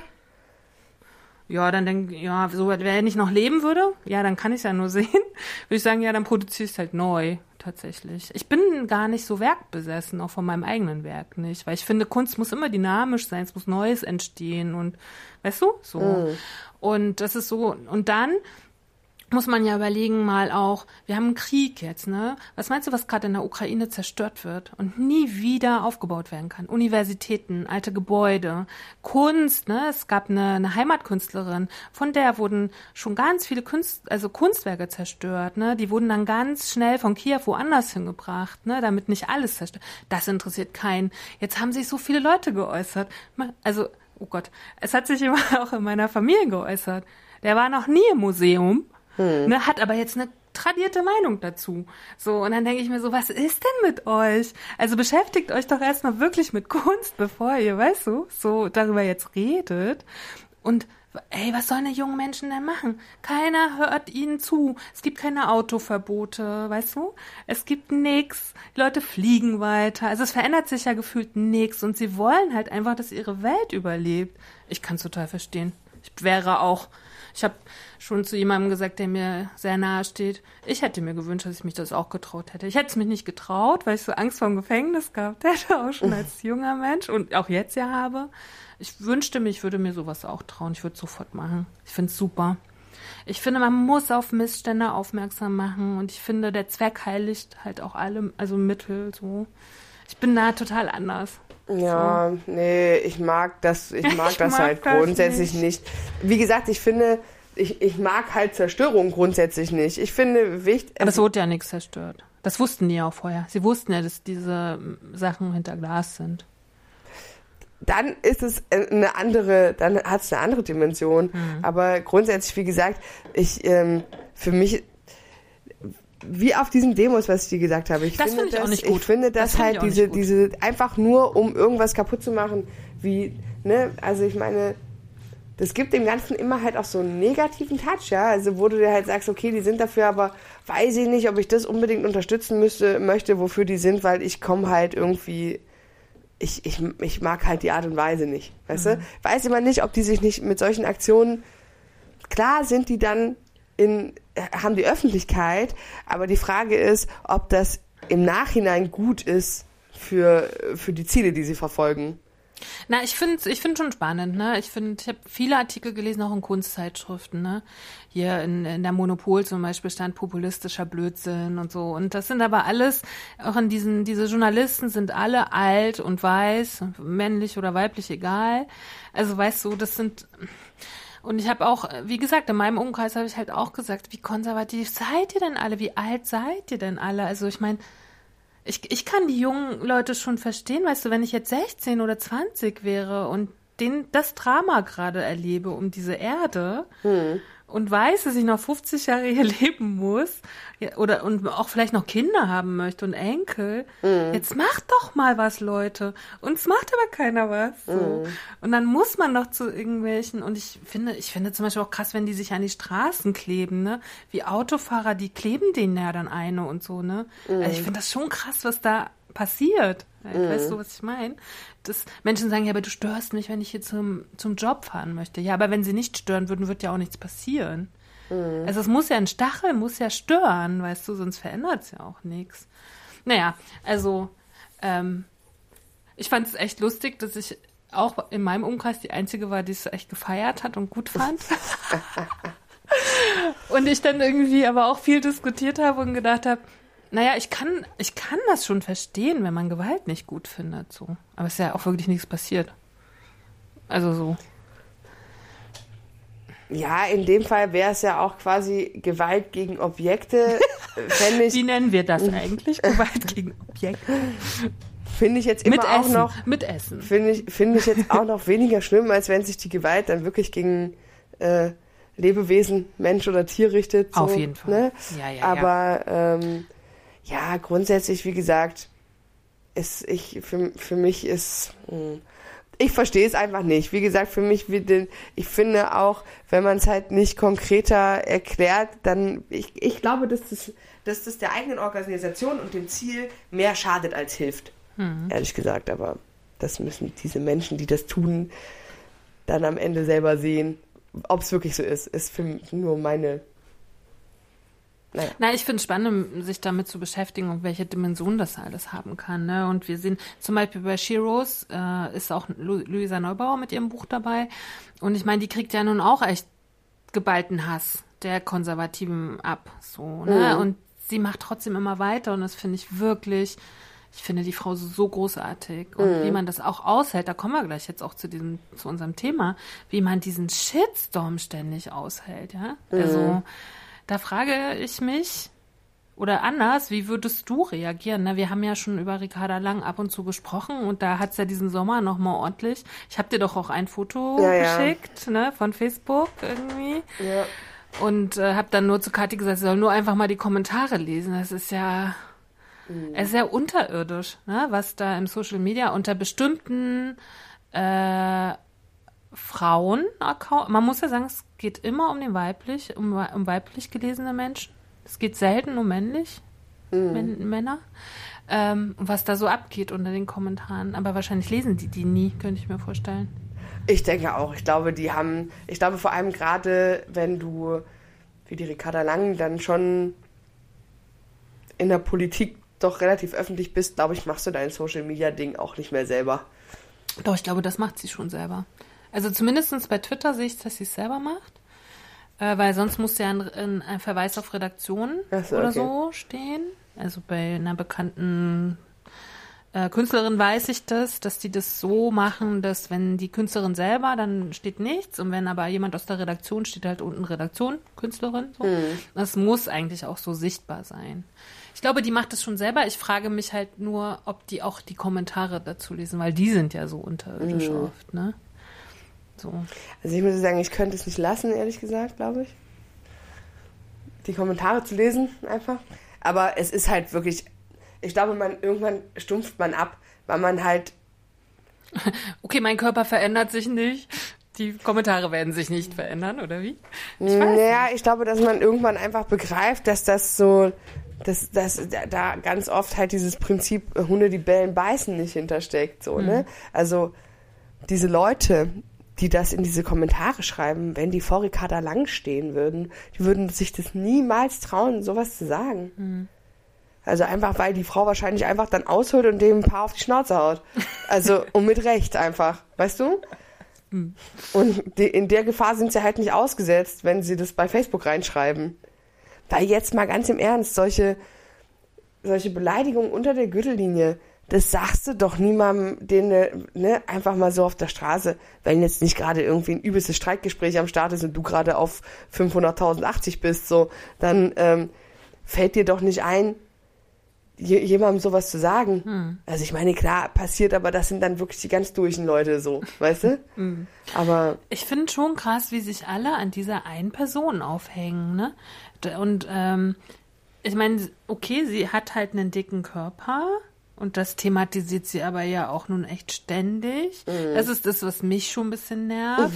Also wenn sie jedes Interview mit anfängt mit Ich bin dick, und dann denke ich mir so, okay, ja, das wissen wir und das sehe ich auch. Ja, haben es gesehen mittlerweile. Und, und wir wissen, also du bist jetzt auch schon lange genug da. Also jetzt wissen wir es halt auch. Ähm, aber ich finde es schon spannend. Und das habe ich neulich zu jemandem gesagt. Ähm, sie hatte jetzt in der, im neuesten Spiegel, glaube ich, ein Interview und vor drei, vier Wochen schon mal ein Spiegel, ein größeres Spiegel-Interview. Und ich merke, dass ich als dicke Frau von Ricarda Lang mehr verlange als von allen anderen Politikerinnen. Und das, das finde ich, fand ich an mir schon spannend, weißt du? Dass ich, ähm, ich war von beiden Interviews sehr enttäuscht inhaltlich und habe aber irgendwie gedacht, okay, da ist jetzt mal eine dicke Frau in der Politik, die ganz das ganz nach oben geschafft hat, auch relativ schnell. Ich meine, die ist 28, ne? Die ist äh, eine äh, eine von zwei Grünen-Chefen, so ist schon eine Leistung. Und das als dicke Frau haben wir ja schon öfter drüber gesprochen. Ist das nun auch äh, nicht normal, ja? So als dicker Mann, no problem. Ne? Als dicke Frau, als Studienabbrecherin, sind ja mehrere Dinge irgendwie. Äh, also alleinerziehende Mutter, relativ armer Haushalt, dann Studien, Studium abgebrochen, dick. Und dafür muss, dann würde man sagen, klassisch in Deutschland, ne, nicht so ein starkes Potenzial irgendwie was zu reißen, so. Dafür muss man sagen, Hut ab, finde ich geil. So. Ne, merke aber, dass ich an sie viel mehr stelle an, also dass ich viel mehr sage, die muss jetzt auch inhaltlich gut sein. Und Das ist sie meines Erachtens nicht, aber das ist ja eine persönliche Sache. Und dann merke ich, ach krass, nur weil sie dick ist, heißt das ja auch irgendwie nicht, dass sie... Kriegt sie so Credits von uns, ne? Weil so, man ja, fühlt sich so aber das verbunden. habe aber das habe ich gemacht und dann Ja. habe ich mich selber da total erschrocken drüber. Mhm. So und habe gedacht, okay, nur weil sie dick ist, muss ich sie jetzt nicht äh, leiden können, weißt Ja. du? Habe ich mich aber erwischt, habe ich versucht. Mhm. Also oder hatte so ein wie soll ich ja, hatte ich hatte sie Credits bei Ja, ja, mir. es war erstmal so ein, ein Vorschusslorbeeren halt. Genau. Mhm. Krass, ne? Immer das, was ich ein bisschen verneint habe, dass ich nicht in einer Gruppe mit den dicken Menschen sein möchte, hat jetzt doch irgendwie innerlich stattgefunden. Also so, ansonsten konnte ich mir gar nicht vorstellen, warum ich dann so enttäuscht war irgendwie. Ne? Oder dann habe ich so Sachen gesagt, wie, warum zieht die denn so ein Kleid an? Weißt du? Ja. Und dann denke ich mir so, mm, ach, ein bisschen blöd mache ich bei Annalena Baerbock jetzt auch nicht. Oder bei Frau von der Leyen oder so. Weißt du? Obwohl, das stimmt nicht. Also, äh, Ja? also das mache ich tatsächlich. Äh, Bei allen. ich glaube, auch bei Männern denke ich mir manchmal so, Alter, wie läufst du denn rum, Kollege? Also, weißt du? Obwohl eigentlich auch das total dumm ist, weil ich das eigentlich auch nicht will, weil ich ja, wie Das gesagt, stimmt. grundsätzlich einfach weg will von der Bewertung des Äußeren, auch der Kleidung, weil das kann doch bitte einfach jeder machen, wie er will. Und ich möchte halt auch nicht, dass mir jemand sagt, ey, der Pulli passt aber nicht zu deinen Schuhen oder ne, so oder der betont unvorteilhaft oder hier dein Kleid betont unvorteilhaft deinen Arsch. Da denke ich mir auch immer so, es geht dich halt nichts an, es ist mein Arsch und wenn ich den betonen will, betone ich den halt, ne? Und ähm, deswegen versuche ich mich immer, wenn ich in diese Muster zurückfalle, ähm, versuche mich da auch zu korrigieren, weil ich mir denke, okay, ist halt gar nicht mein Business, was die anzieht, ist einfach ganz einzig und allein ihr Business. So. Ja, genau. So. Aber äh, ich muss sagen, bei mir achte ich da auch wieder da, achte ich irgendwie, habe ich da mehr drauf geachtet. Irgendwie. Mhm. Ich weiß gar nicht, was da, aber ich glaube einfach, es war auch, die war eine Zeit lang einfach so präsent und die Mhm. war halt immer da. Und ich habe halt gemerkt, okay, gerade im Sommer, ne, bei irgendwelchen Festen kam natürlich, hast du dann mit einem Ohr gehört, ja, Studienabbrecherin und so hochgeschafft und hat aber nichts zu sagen, dass ich dann immer in so eine in so eine Haltung gegangen, in so eine Anti-Haltung denen gegenüber, ja. die das gesagt haben, ne? Und dann einfach die so hochgehoben haben, aber mich ja inhaltlich gar nicht mit ihr auseinandergesetzt hat. Nur so, okay, warum sollen Studienabbrecherinnen das nicht schaffen? Warum soll ein Mensch aus einem ärmeren Haushalt das nicht schaffen? Warum soll eine dicke Frau es nicht schaffen? Ne? Aber habe noch gar nicht mich mit ihrem Inhalt und ich finde sie inhaltlich unendlich schwach auf allen Ebenen und immer mehr. Ähm, und merke so, dass ich dann auch gar keine Lust habe mehr, mich mit ihr zu beschäftigen. Halt, ne? Weil jemand, der Politikerin ist oder eine Politikerin soll für mich inhaltlich überzeugen. Ja, aber voll, also vielleicht ist das wirklich. Das li- liegt aber vielleicht auch ein bisschen daran, weil, weil ähm, das halt so unser Thema ist, ne? Mhm. Und dann ähm, ist man erstmal in dem Thema so drin Ja. und äh, man erkennt, man hat dann, wird sofort mit seinen eigenen Kämpfen Voll. wieder konfrontiert, ne? Und dann denkt man sich so von wegen, ey, ja, Mann, ich musste in meinem Leben auch schon 10.000 Mal beweisen, dass ich als dicke Frau, Studienabbrecherin, Stimmt, ich Ja. auch, ich auch. ja, hier, Kathi, komm, wir müssen uns mal kurz High Five geben, ja. und dass man trotzdem was wert ist und trotzdem was Und wir leisten sitzen jetzt kann hier und machen Podcast, Mann. intelligent sein Ja. kann, ja. Und ähm, und ich glaube, dass man halt dann, dass man deswegen dann erstmal so eine Sympathie empfindet, weil man das sehr gut nachvollziehen kann. Und ja, und es gibt genauso viele Menschen, die mich halt auch dumm finden und die mich halt irgendwie für, für das, was ich mache, auch nicht feiern. So, und das sei denen gegönnt, ja. Muss mich nicht jeder mögen. Und ähm, ich glaube, daher kommt das, ne, wenn man, wenn man so eine, so eine Parallele zum eigenen Leben schlagen kann, dass man dann immer erstmal schon mal eine Sympathie hat und sich dann natürlich auch einfach wünscht, dass derjenige abliefert. Und wenn das dann halt nicht der Fall ist, dann ist schon erstmal, dann denkt man sich so, man sieht, man, man fühlt sich dann immer so, als würde man selber Ja, versagen, ja, Ja, ja. weil das dann, man wünscht sich einfach, dass das die ähm, die Vorzeigefrau wird genau. für unsere Art von Richtig. Leben. Und dass die auch alle gut finden. Ja. Weißt du, dass dann, dass, dass, Dass so, es für so einen selber dieses, dadurch vielleicht einfacher wird, weil es viel, also weil es da dieses eine Role Model gibt halt. Ja, genau. Und aber auch das Role Model, was durch durch beides besticht, ja, durch Mhm. Inhalt und ja. Form. Ja. So und, äh, und und ich glaube, deswegen war ich so enttäuscht. Oder halt dann quasi die, der Inhalt die Form eben in diese Egalität bringt. Ne? Ja.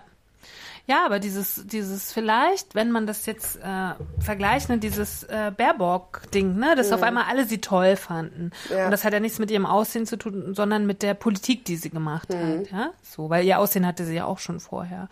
Und das, äh, ja, und das äh, fand ich, glaube ich, so schade. Und dann denke ich mir so, ähm, und auf der anderen Seite denke ich mir immer noch, das ist halt schon ganz schön krass, was die halt auch aushalten muss, ne? Weil ich finde, zum Beispiel, die hatte ja mal ein Foto, ich meine, und dann denke ich mir aber immer so, wäre es vielleicht, vielleicht doch mal klüger, im Social Media ein Team hinter sich zu haben?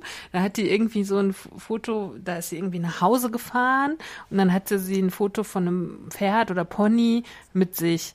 Da habe ich gedacht, okay, bessere Steilvorlage für die bösen Menschen und vor allen Dingen die bösen Männer dieser Welt gibt's ja nicht, ne? Und dann war es wirklich, das Pferd bricht zusammen, wenn die sich darauf setzt, ne? Das war noch das Schönste, was dann da drunter stand halt, ne? Sie stand neben dem, Dem Pferd. Pferd, genau. Hm. Ja.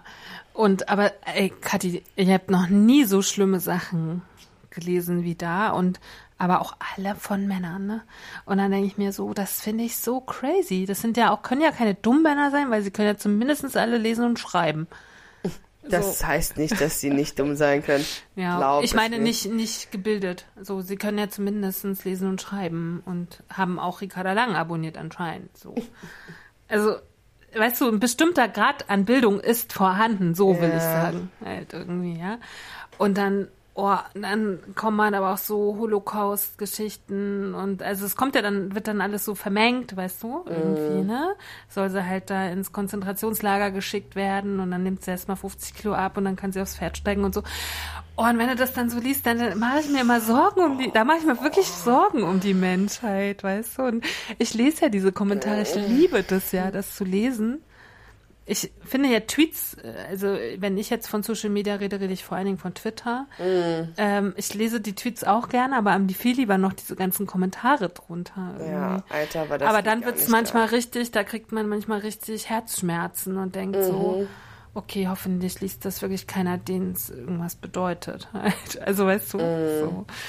Da will ich nur noch weinen. Ich würde es gar nicht Ich, aushalten. wie, ich. ja, ich finde, eigentlich darf man sich das auch nicht geben, ja, weil das ist halt, ich finde für mich bildet das Gott sei Dank nicht die Real- Realität ab, ja, weil Hm. ich glaube, dass diese Menschen echt, das sind, das sind Aber so, ist das Neid oder was ist das? Ey, nee, das sind einfach Leute, die es geil finden, sich besser zu fühlen, wenn sie andere, wenn sie andere runtermachen können. Das ist so ein Machtding, glaube ich. Ja, das so. ist, aber es ist wirklich spannend, dass es zu 90 Prozent männlich ist, ne? Weißt du, die, die feiern sich dann, die holen sich vielleicht einen drauf runter, dass sie gerade mal wieder irgendeiner äh, Frau die Tränen in die Augen getrieben haben, weil sie sich dann stärker fühlen oder so. Ich weiß nicht, ich weiß nicht, was das für ein Ding ist, weil das in meinem Leben passiert es nicht, ja. Also in, in für mich, ich, ich empf- empfinde sowas nicht. Ich kann sowas auch nicht nachfühlen. empfinde das auch nicht, weil nee. ich kann den, ich kann das nicht fühlen, dass ich mich wertvoller fühle darüber, dass ich jemand anders unwertvoll mache. Ja? Also ich, ich verstehe absolut, dass es manchmal Situationen im Leben gibt, wo man Menschen zurechtweisen muss und wo man Menschen auch mal ihre Grenzen aufzeigen muss. Und dass das nicht immer so passiert, dass man sich gegenseitig seitig streichelt und sagt, wie lieb man sich hat und dass es vielleicht besser wäre, wenn man etwas verändert, sondern dass da auch mal ähm, einfach klarere Worte gefasst werden müssen. Solche Situationen kenne ich. Und trotzdem versuche ich auch in diesen Momenten immer die Würde des Menschen, der mir gegenübersteht, zu wahren. Und dem auch eine Auswegmöglichkeit zu bieten. Und ne, um, um eben un, unversehrt die, mit seiner Würde aus dieser Nummer rauszugehen, ja, da, ähm, und trotzdem dann verstanden hat, was ich von ihm will. Das ist immer ein schöner Drahtseilakt mit Worten, aber ich habe noch nie ge das gefühlt, dass ich mich hinterher besser gefühlt habe, wenn mir jemand ähm, und es gab durchaus in, auch in meiner beruflichen Karriere schon Momente, wo andere Leute mir, also wo mir dann viel später gespiegelt wurde, dass Menschen vor meiner Art Angst hatten und dass Menschen mit mir ungern gearbeitet haben, weil sie sich gefürchtet haben, dass ich ihnen ähm, ne? Also weil es gab Momente in meinem Leben, da war ich nicht so gefasst und habe Dinge auch de sehr deutlich gesagt und mhm. habe dann keinen Ausweg geboten, sondern habe dann schon auch bewusst gemacht, dass sich derjenige dann schlecht gefühlt hat, ja, weil ich wollte, dass er weiß, dass er Mist gemacht hat. So, mhm. das mache ich heute nicht mehr, mhm. weil das nicht mehr mein Konzept von ähm, Erziehung in Anführungsstrichen ist. Ne? Mhm. Ähm, und wenn mir dann jemand spiegelt, dass er dass er Bauchschmerzen hat, wenn er mit mir zusammenarbeiten muss, dann ist es nichts, was ich geil finde. So. Hm. Ne? Also dann ist es nichts, was mich besser fühlen lässt, sondern eher, wo ich mich hinterfrage, ob mein Verhalten richtig ist. Ja. Wo, äh, wo ich nochmal hin wollte, weil das habe ich im, äh, im Kontext zu Ricarda Lang auch sehr häufig gelesen, ist, das Argument, äh, sie hätte eine Essstörung und damit wäre sie krank und hätte sozusagen nichts in der Politik ähm, zu tun. Ich, ich äh, leier gerade übrigens sehr effektvoll meine Augen, ihr ja, seht das nur ich, nicht. Ich, ja, ich wollte nur, nur noch mal zu Ende ausführen. Ich habe Kadi schon beobachtet, ich fand es sehr lustig mit äh, ihrer Verleihung. Ähm, und sozusagen als äh, Mensch in der Politik, der Verantwortung hat für ein Volk, ja, so, äh, darf man nicht krank sein. Mhm. Und dann wurde das äh, von Zeitjournalisten, glaube ich, und Journalistinnen äh, aufgenommen, als äh, wir hätten ja auch lange einen Bundeskanzler gehabt, nämlich der Herr Schröder, der gerne mal, ich sag's mal so, ein Glas zu viel getrunken hat. Und wir hatten über sehr viele Jahre einen übelst fetten Bundeskanzler. Ich meine, Entschuldigung, als ob der kein Problem mit Essen gehabt hätte und eventuell eine Essstörung. Was ist denn los? Ey, raste ich direkt aus. Hätte der unser Land auch nicht regieren dürfen oder darf nur eine Frau mit Essstörung dieses Land nicht regieren, weil sie krank sie regiert es ja auch nicht, ne? Sie naja, ist Vorsitzende ja, einer Partei. Naja, ja. aber du weißt, wie ich es meine. Mhm. Darf keine Führungsposition haben, weil, ne? Alter, naja, diese wo, Argumentation. Ja, aber wo geht's so dann dumm. auch los und wo hört's auf, ne? Ich meine, es gibt ja einfach Süchte, äh, die nicht sichtbar sind. Ja? Ey, und ich wette mit dir, ich sage jetzt mal, 75 Prozent aller Politiker leiden unter Angststörungen, Depressionen und so weiter und so fort, weil die Druck ausgesetzt sind und Morddrohungen erhalten. Ich wette mit dir, und wenn man das eben auch alles als Krankheit, was es ja nun einfach faktisch ist, sieht, dann wer darf denn dann bitte noch in hohen politischen Ämtern aktiv sein? Mhm ey, könnte ich ausflippen. Vielleicht akzeptieren wir solche Sachen mal als menschlich mhm. und akzeptieren wir solche Sachen mal als passiert eben und ist nicht der Tod, sondern kann man irgendwie mit leben und sein Leben trotzdem im Griff haben und in der Lage sein, fundierte Entscheidungen zu treffen, auch wenn man in einer Situation oder in einem Punkt in seinem Leben nicht perfekt ist. Können wir das vielleicht einfach mal akzeptieren? Wäre das drin? Bitte? Danke. Aufregen kann mich da. Ja, aber es ist spannend, mit welchen Argumenten die Leute so kommen. Ne? Wir, wir wissen ja auch grundsätzlich, hat sich ja Frau Stopptisch, Stopptisch. hat sich Frau Lang ja nie dazu geäußert, warum sie dick ist. Ich meine, immer ist es auch möglich, dass da eine Krankheit dahinter steckt, ja. Das kommt immer noch dazu. Ich meine, es ist wahrscheinlich. Herr Kohl hat sich gerne mit seinem Saumagen-Geschichten, ne? Der hat sich gerne Essen präsentiert. Stell dir mal vor, wir würden jetzt Ricarda Lang auch noch Essen sehen. Neulich halt gab's ja dieses Foto, hast du das mitgekriegt mit dem Fettfleck? Sie hatte eine, Bluse mit einem Fettfleck und ja, hat sich dann hat sich dann fotografieren lassen und hat es oder dieses Foto, wo sie äh, praktisch auf dem Oktoberfest ist. Ne? Also sie, sie kuppelt diese Diskussion natürlich immer wieder an. Aber soll sie auch? Ja. Soll sie auch? Aber ich wollte nur sagen, ne, äh, Helmut Kohl hat man ständig Essen auch gesehen, immer. Vor allem egal, was sie machen würde, ja, wenn ja. sie jetzt diese Fotos über einen langen Zeitraum nicht posten würde, wenn sie nichts mehr ähm, preisgeben würde über ihre priva halb privaten ähm, Geschichten, ne, wie Oktoberfest und so weiter und so fort. Und dann würde jeder sagen, na, ist ja kein Wunder, die schämt sich, die versteckt sich Stimmt, und so weiter und so fort. stimmt, ja, ich meine, das ist doch dann das Nächste. recht. Wenn sie damit nicht offensiv umgeht, wenn sie sagen, alle Politiker posten sich beim Biersaufen auf dem Oktoberfest, die macht es nicht, weil die sich schämt für ihren Körper. So, weißt du, das ist dann das Nächste, da, Stimmt. da raste ich dann auch aus. Weil, was wollen die denn? Also ich meine, diese Frau ist einfach schon alleine durch ihren Körper, ja, also schon prädestiniert dafür, dass sich Menschen an ihr abarbeiten, ähm, ob egal was sie macht. Also die kann eigentlich, eigentlich ist sie vogelfrei, die kann nämlich machen, was sie will und die wird immer für alles gehatet, was sie tut. Es wird immer irgendjemanden geben, der irgendwas, äh, irgendwas Negatives daran findet, wie sie sich präsentiert. Entweder zu viel Körper oder zu wenig Körper, weil wenn sie dann keinen Körper mehr zeigt, ist sie nicht selbst genug, äh, selbstbewusst genug, um zu ihrem Körper zu stehen. Ne? So, ey, hör auf, da kannst du, Kathi redet sich in Rage kannst du gerade. nichts richtig machen. Deswegen, die macht alles richtig, indem die einfach genau dasselbe macht, wie alle ihre anderen Politikerkollegen nämlich auch. Hm. So.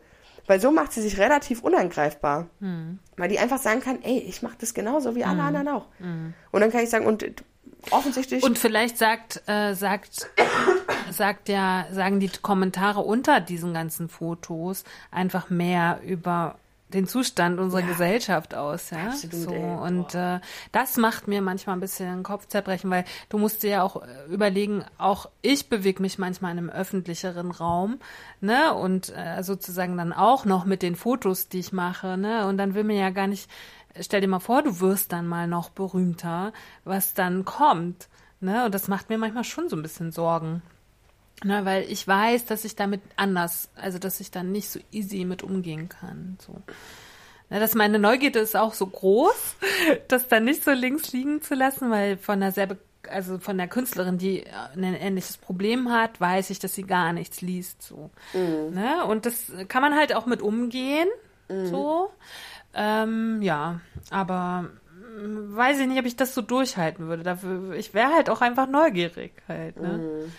Aber ich kann diese, diese Struktur, diese, dieses Gehabe dahinter nicht so verstehen, ne? Dass die da an Computern in ihren Wohnungen sitzen. Was sind haben- das für Menschen? die Ich würde sie gerne mal sehen. Ja, weißt du, sie ich sollen sich mal vor sind- meiner Haustür alle aufreihen. So. Und also auf jeden Fall sind es keine Menschen mit Familien, weil Menschen mit Familien haben in der Regel nicht so viel Zeit, also vor allem nicht mit kleinen Kindern.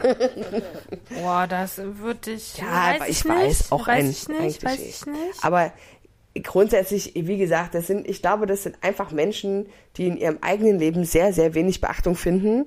Ja, irgendein Opfer, Opfer eine, irgendeine Opfergeschichte müssen sie ja haben. Ja, weil ich, wie gesagt, ich, Aber warum arbeiten sich gerade Männer an so dicken Frauen so unendlich ab? Finden sie es ekelig? Oder weißt du, was ist da der Punkt? So. Also warum gerade so eine dicke Frau, warum triggert das so sehr, dass du da solche Kommentare schreibst, dass du so böse bist einfach. So.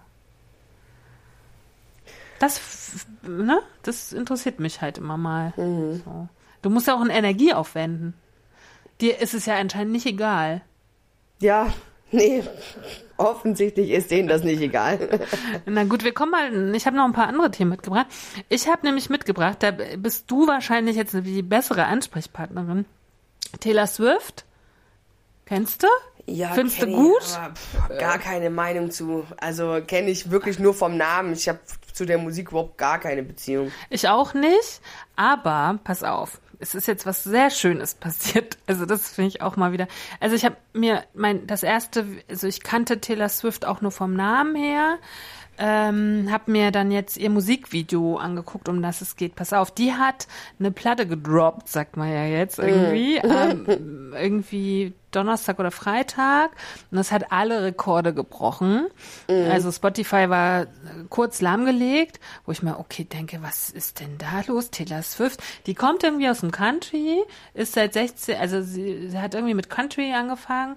Weiß man ja in den USA ist Country hier die, die Musik, ne? Da hat sie mit 16 irgendwie angefangen und ist dann zum Pop gewechselt. Da gab's noch mal das. Da erinnere ich mich auch dran. Vor irgendwie so, weiß ich nicht, paar Jahren ist die zum Pop gewechselt und hat auf jeden Fall hat die da jetzt Höhen. Ist die bekannteste Musikerin der, der, der, der des Amilandes anscheinend so. Pass auf. Und die hat eine neue Platte gemacht, habe ich ja gerade erzählt. Da gibt es einen Song, der heißt Anti-Hero. Dazu hat Madame ein Video gedreht. Und das habe ich mir gestern mal angeguckt. Und pass auf. Auf dem Video, äh, Taylor Swift ist blond, dunkelblond, mhm. schlank, relativ gut aussehend. Mhm. Ja? Und muss ich noch mal kurz dazu sagen. Und in diesem Video, an, guck, sie, guck sie dir mal kurz an. Und in diesem Video äh, ist im letzten Drittel steigt ihr, äh, also dieser Charakter aus dem Video, den Taylor Swift auch gerne äh, selber spielt, steigt auf eine Waage. Ja, deswegen ja. habe ich es nämlich mitgebracht. Und auf dieser Waage steht Fett drauf. So. Für ihren Körper. Mhm. Ah ja, alles klar. Ja, aber in diesem Song geht es die ganze Zeit, der heißt ja Anti-Hero, da geht es die ganze Zeit darum, dass sie sich nicht schön genug findet, dass sie zu viel Alkohol vielleicht trinkt und so. Keine Ahnung. Es geht die ganze Zeit darum, dass sie irgendwie sich nicht, dass sie kein, sie ist kein Hero, sie ist ein Anti-Hero und da sagt sie warum. Und praktisch wird, glaube ich, in dieser kleinen Waagegeschichte erzählt, sie ist ein Anti-Hero, weil sie ist zu fett. Fett ist aber, wie wir wissen, im Englischen ja dick. dick ja. Ne? So. Pass auf, jetzt passiert Folgendes. Und das finde ich so spannend. Und da würde ich nämlich wirklich mal auch deine Meinung als Künstlerin, als Sängerin, ne, weil ich habe auch da eine Meinung zu. Da passierte jetzt das, dass Aktivisten, also amerikanische Aktivisten, fordern Taylor Swift auf, ihr Musikvideo zu bearbeiten und die Szene mit der Waage mit dem Wort Fett zu löschen.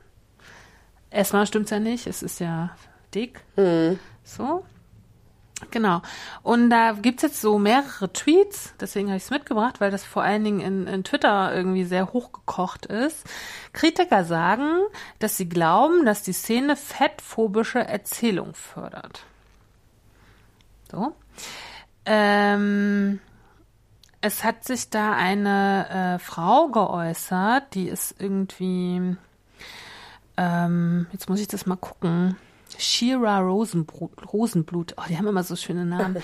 Die ist Sozialarbeiterin und spezialisiert auf die Behandlung von Essstörungen. Und auf Instagram hat die sich als fettpositiv identifizieren. Und äh, sie sagt, dass das so, dass Taylor Swift auf so eine Waage steigt, ist eine beschissene Art, ihre Kämpfe mit dem Körperbild zu beschreiben. Dicke Menschen müssen nicht noch einmal wiederholt werden. Das ist der schlimmste Albtraum aller dass wir, dass, dass wir sozusagen hinsehen müssen, mhm. ne? Und dass sozusagen auch ein vermeintlich dünner Körper auf diese Waage steigt und als dick bezeichnet wird. So. Genau. Und ähm, also es geht jetzt, also in, in den USA, also in Deutschland findet diese Diskussion irgendwie gar nicht statt, aber ich glaube, weil die Taylor Swift gar nicht so stattfindet. Ich weiß nicht, aber. Ich glaube in der Jugend schon, aber also bei mir findet die in, meiner, in meinem Umfeld findet die gefühlt auch überhaupt nicht statt, aber. Also diese Diskussion findet vor allen Dingen halt in Amerika statt. So. Jetzt wird, äh, wie gesagt, wird jetzt verlangt, dieses Video zu löschen und neu zu drehen. Ist äh, ja jetzt noch relativ neu, deswegen gibt es da jetzt noch keine, ähm, noch keine Veränderung.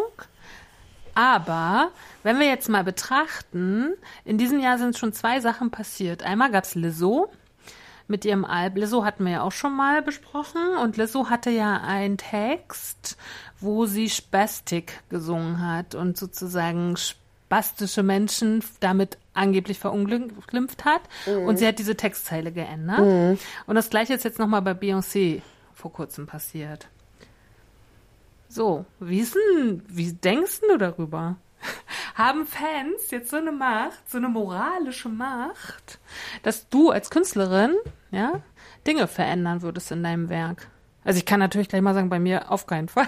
Never.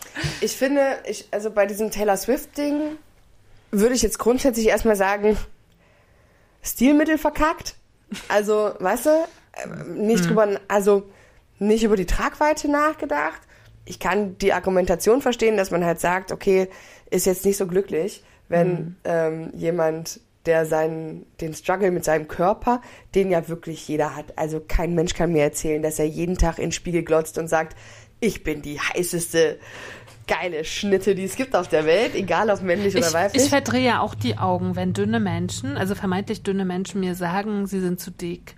Ja. Oder ich, ich verdrehe da auch die Augen. Aber ich, wir müssen es ihnen ja zugestehen, dass sie Ich das fühlen. sagen, so. und ich glaube, jeder, jeder, ich, das wollte ich nämlich auch gerade noch sagen, wir dürfen nicht, nur weil wir vielleicht ein größeres, offensichtlicheres Problem mit unserem Körper haben, Sichtbareres. ein sichtbareres, ja, genau, ähm, und auch da, ey, ich würde es vielleicht auch immer erstmal gar nicht als Problem bezeichnen, sondern wir haben halt diesen Körper, der uns immer als Problem angekreidet wird.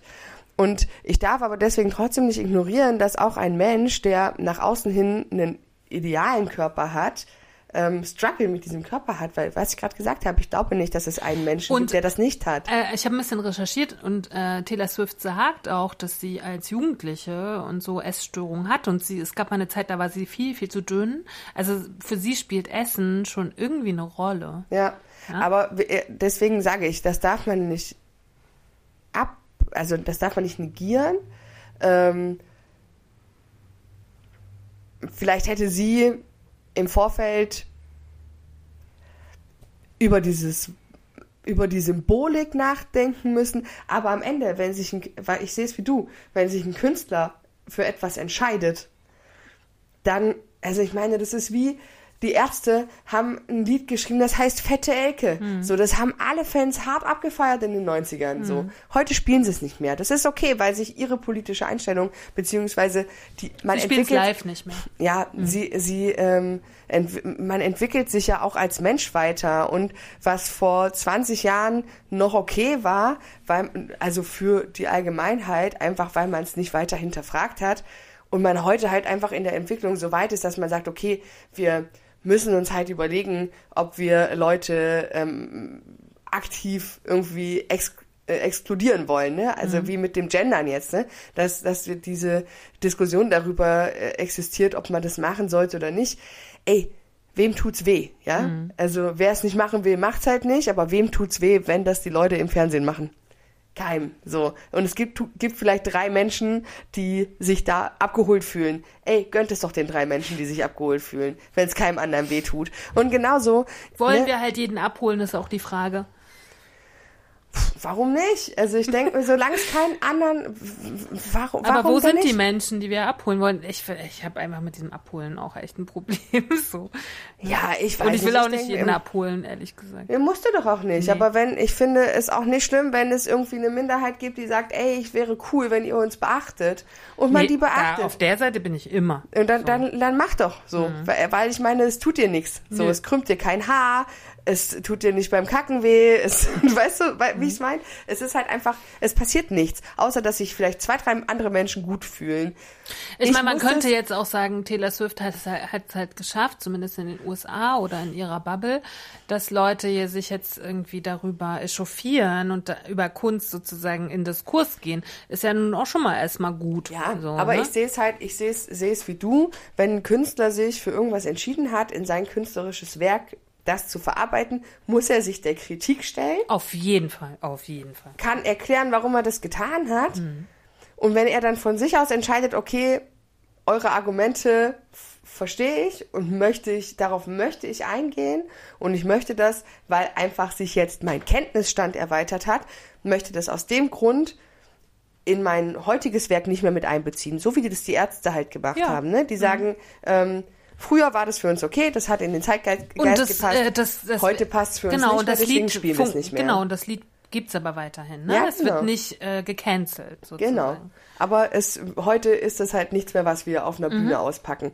Und dann finde find ich das halt okay. Und wenn ähm, eine Beyoncé in ihrem Songtext halt irgendwas gesagt hat, was nicht mehr passt, dann, und sie das live nicht mehr so macht, finde ich es auch okay. Ob man das auf einer Platte ändern muss, weiß ich nicht. Ja, ich finde halt schwierig. Ich meine, man muss auch sagen, wir haben jetzt diese Moralvorstellung, ne? Mhm. Aber was ist in 200 Jahren? Was ist in 100 Jahren? Also es, äh, ich finde ja, meines Erachtens wird Kunst ja nicht nur für jetzt gemacht, für den Zeitgeist, ne? Sondern Kunst steht ja erstmal da und kann ja, bleibt ab dem Zeitpunkt auch, ne? Aber vorhin hast du gesagt, dass Kunst im, immer Wandel ist und immer. Nee, natürlich, aber das Kunstwerk an sich bleibt Ja. halt irgendwie stehen. Guck mal, wir gucken uns ja auch äh, Bilder von irgendwelchen Mördern an. Caravaggio war ein Mörder. Ja. So, das meine ich, ne? Natürlich mhm. muss Kunst sich wandeln. Und ich habe nichts dagegen, wenn aus vielen Museen die alten Schinken mal rausgehen und neue Sachen, weißt Aber du? So ich verstehe, wo du hin willst, dass du sagst, man kann in 100 Jahren wenn dann so ein Lied von Beyoncé oder Taylor Swift noch irgendeine Relevanz hat, ähm, das in den gesellschaftlichen Kontext der Zeit, in der Richtig. es entstanden ist, einordnen. Richtig, richtig. Na, aber gehen wir mal, also ich würde davon ausgehen, ich weiß nicht, wie das bei Musikerinnen ist. Ich weiß nicht, da müsstest du drüber sprechen. Also ich kann ja nur von meiner Kunst ausgehen. Aber wenn ich jetzt Kunst mache, äh, erstens möchte ich nicht nur auf den Zeitgeist eingehen, der gerade relevant ist. Also ich möchte nicht nur Dinge besprechen, die jetzt gerade politisch relevant sind, sondern Dinge, die mich betreffen auch. Ne? Mhm. Und das, da ist ja noch viel mehr relevant sozusagen. Und dann möchte ich ja auch nicht nur äh, Kunst schaffen, die in den jetzigen moralischen Kontext passen. Weil wir haben ja moralische Kontexte, die jetzt nur stattfinden. Weil wissen wir ja gar nicht, was in 20 Jahren ist. Guck mal, wie sich das Bild von Dicksein in der Gesellschaft die letzten 20 Jahre verändert hatte. Mhm. Ne? Auch Marius Müller-Westernhagen hat von Dicken gesungen und keiner hat's gestört. Mhm. Ne? Und so viele Menschen haben sich über dicke Menschen lustig gemacht und keiner hat's gestört. Ne? Über mhm. Dick Bach wurde ganz schlimm geredet halt, ja, ja. ne? Rollende Kugel und was auch, und auch öffentlich. Mhm. Oder über Heller von Sinnen und so mhm. in den 80ern. Mhm. Ne? Und guck mal, wo wir jetzt sind. Also wir sehen ja schon da, dass sich moralische Bilder komplett verändert haben. Aber ich finde es total schwierig, sich sein Werk zu verändern, nur weil es gerade nicht in das moralische Korsett passt. Naja, aber du musst halt immer sehen, dass die ähm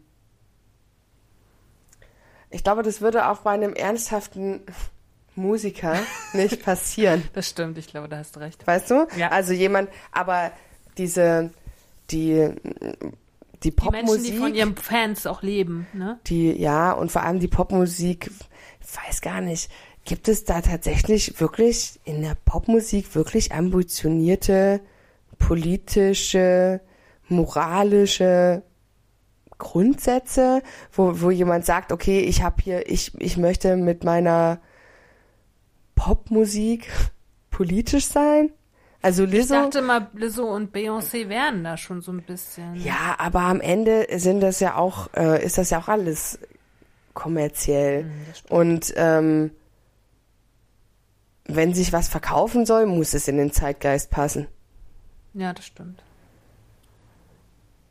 Ja, und ja. auch vor allem, das sind ja auch so Leute, die halt, die halt hintereinander weg ständig irgendwelche Sachen rausschießen, wo ich mir halt auch denke, dass ich halt nicht glaube, dass das wirklich alles Themen sind, die die ständig beschäftigen. Also ich glaube, in dieser Schnelllebigkeit auch dieser ganzen Musikindustrie, aber auch, wie gesagt, ey, alles Halbwissen, alles irgendwie nur meine Gedanken, ähm, kann man das, glaube ich, gar nicht so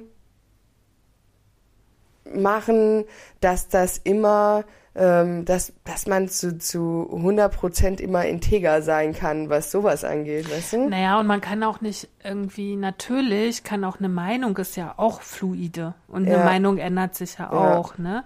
Und ich meine, ich liebe Caravaggio, also einfach wegen des Lichtes und wegen des Werkes. Aber ich finde natürlich nicht, nicht gut, dass dieser Mensch Menschen umgebracht hat. Aber das kriege ich dann gar nicht so zusammen, mhm. weil der Mensch ist lange tot und ich bewundere halt sein Kunstwerk.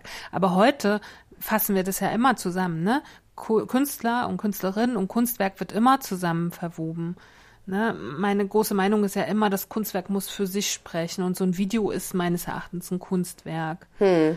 Ne, was sollen die denn jetzt machen? Sollen die da einen Balken drüber legen? Also, ja. weißt du, was ich meine? Ja. So und. Ja, vor allem ist ja auch grundsätzlich sowas immer in einem, also zumindest sollte es, wenn es äh, in so einem künstlerischen Kontext, Kontext ist, äh, ja in einem Konzept Folgen. Also so ein Video wird ja geschrieben und genau. vorher schreibt man ein Drehbuch richtig. und überlegt sich diese Geschichte und es baut ja aufeinander auch auf. Und gerade wenn so ein Musikvideo zwei Minuten lang ist, ist ja jede Szene auch tatsächlich einfach wichtig für die Geschichte. Richtig. Ne? richtig. Und da kann und ich Teil das, von ihrem Anti-Hero-Gedanken. Ja, genau. Kann so, ich halt ne? tatsächlich einfach nicht irgendwie, kann ja auch nicht bei einem Mensch einfach äh, das Bein abpacken und sagen, es funktioniert halt trotzdem genauso gut.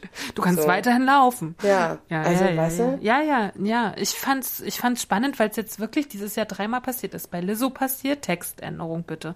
Beyoncé, Textänderung bitte. Bei, äh, bei jetzt ihr, ähm, bitte ändere dein Video. Mhm. Also weißt du, dass das in Amerika anscheinend gerade so, so gang, gang und gäbe ist. ist ja. Irgendwie, okay, Künstler, aber lustig, auch alles drei Künstlerinnen fällt mir mhm. jetzt gerade ein. Auf. Also, dass es da scheinbar gang und gäbe ist. Ich habe das gleiche jetzt von einem deutschen Künstler, deutscher Künstlerin jetzt noch nicht gehört. Nee, stimmt. Also die Amerikaner sind moralisch uns schon wieder echt ein bisschen noch mal voraus, noch mal enger zu werden halt. Ne? So, ich habe noch zwei so Sachen mitgebracht und zwar ist mir neulich, Kathi hatte ich das schon mal erzählt, glaube ich, mir ist Folgendes passiert neulich bei bei Instagram und da habe ich mich kurz gefragt, ob das jetzt äh, Usus ist oder Status Quo und wenn das so bleibt, würde ich es echt schrecklich finden. Ähm, also es gibt eine, man sagt ja sozusagen Fettaktivistin nen, nen, nen, nen, mhm. äh, die äh, sozusagen Influencerinnen sind auf dieser Fatphobie, Body Positivity Geschichte und so. Yeah. Und das finde ich auch gut. Und es gibt da ein, ich sag jetzt gar nichts, also wer es ist und so, das spielt ja auch keine Rolle. Und es gibt da einfach Frauen, die da, und auch Männer wahrscheinlich, aber ich finde vor allen Dingen Frauen, die da aufklären und die da ihre Geschichten schreiben und die irgendwie auch schreiben, was ihnen passiert. Und dann war bei der sozusagen, eine, die hat dann im Sommer einen Thread gemacht über äh, Reisen als dick, dicker Mensch, so. Ja. Und ach, da waren dann so Sachen wie, ich habe das auch alles ab. Ich könnte das jetzt als vorlesen, will ich gar nicht. Ich sage halt einfach mal, okay, mein Nachbar im Flugzeug hat wahrscheinlich gedacht, als ich ankam, blöd, dicke Frau, jetzt muss ich das aushalten. Der Bus hat, äh, der, die Busgänge sind so eng, dass ich da nicht durchkomme. Also die hat dann so ihre Reise beschrieben und es war alles negativ. Ne? Mhm. Ich werde abgetastet, also ich werde rausgezogen bei der Kontrolle und so. Also es war wirklich tung, tung, tung, tung, tung, negativ, negativ, negativ, negativ. Ich bin halt ein, eine dicke Frau. So. Mhm. Ne? Und habe ich gedacht, okay, kann ja passieren ist ihr passiert. So ist ja auch total toll. Und habe dann drunter aber ein, also ein Statement von mir geschrieben, dass ich sehr viel reise und dass mir das einfach nie passiert. Ja. Ja, so und habe aber ihr auch nicht abgesprochen, dass, dass das ihr, das ihr passiert, passiert ist, ist mhm. ne? Und habe aber gesagt, es muss ja auch mal recht, also ich muss auch die, also ich bin auch eine dicke Frau, äh, ich brauchte auch bis letztes Jahr eine Verlängerung im Flugzeug und so weiter und so mhm. fort, ne? Weil ich das wichtig empfand, dass es auch die Gegenseite ja, gibt. Absolut. So. Und dann habe ich voll den Shitstorm gekriegt. Aber so richtig. Echt? Ja. Und dann habe ich gedacht, okay, krass. Und zwar war das Argument, das sind alles so Frauen unter 30, und da war das Argument, ich könne das nicht bringen, weil ich negiere mit meiner Aussage sozusagen ihre Aussage und sehe oder wie haben die das denn so formuliert, weiß ich gar nicht mehr äh, so genau. Ähm, ich äh, sozusagen nehme sie nicht ernst in ihrer Problematik und dadurch, dass ich das schreibe, mache ich ihre Pro Problematik kleiner und ihre Pro Problematik muss aber größer sein, so und habe dann voll, also es war wirklich, ich habe es dann irgendwann abbestellt, weil ich gedacht habe, den Schnulli will ich jetzt echt nicht mehr lesen, weil ich dachte, ist jetzt nicht euer Ernst, mhm. so ne und äh, meine Wortwahl wäre auch nicht angebracht gewesen. Das habe ich auch nicht verstanden. Also dann habe ich es nochmal gelesen, weil ich dachte, okay, das kann schon sein, weil meine Wortwahl ist nicht immer so richtig gut mhm. und politisch korrekt. Und dann habe ich das aber nochmal überprüft und habe gedacht, okay, das stimmt jetzt auch nicht. Und habe gedacht, okay, was ist denn jetzt das Problem? Ja, das heißt ja übersetzt, ich darf sozusagen keine Gegenposition mehr einnehmen, selbst in derselben Gruppe, in der ich mich befinde. Mhm. Weißt du, wie ich meine? Weil, aber mir ist es so passiert. Nee, ich finde vor allem auch, ähm, man muss mal aufhören, immer nur dieses äh, Schwarz und Weiß. Weiß macht doch, das macht es doch nicht besser. Ja, sie hat diese Probleme, aber wenn ich jetzt ähm, quasi jedem Kind, was an Gewicht zunimmt, schon von Anfang an sage, du wirst, wenn du weiter so machst, beim Reisen, die und die Probleme haben, ey, mach doch dann, weißt du, ich mach doch den Leuten Angst. Wir haben vorhin das ähnlich besprochen mit äh, Schwangerschaften und Muttersein und so weiter und so fort. es gibt halt, natürlich gibt es immer die, die nur die Sonnenseite darstellen, ähm, und dann gibt es wieder die, die dann sagen, ähm, oh, ist alles so fürchterlich. Und ich denke mir immer so, Alter, die Wahrheit liegt doch aber irgendwo dazwischen. Es ist halt nie alles geil. Und auch genauso ist es beim Reisen als dicker Mensch. Natürlich fährt man mit mehr Ängsten los also geht mir zumindest so in Hm. Urlaub, als vielleicht jemand, der, obwohl kann ich gar nicht sagen, weil ich war noch nie ein dünner ich Mensch. sagen. Ich war noch, ich weiß gar Also nicht, mit wie ich viel fahre los nicht als, also ich fahre garantiert nicht mit mehr Ängsten los, weil ich dick bin.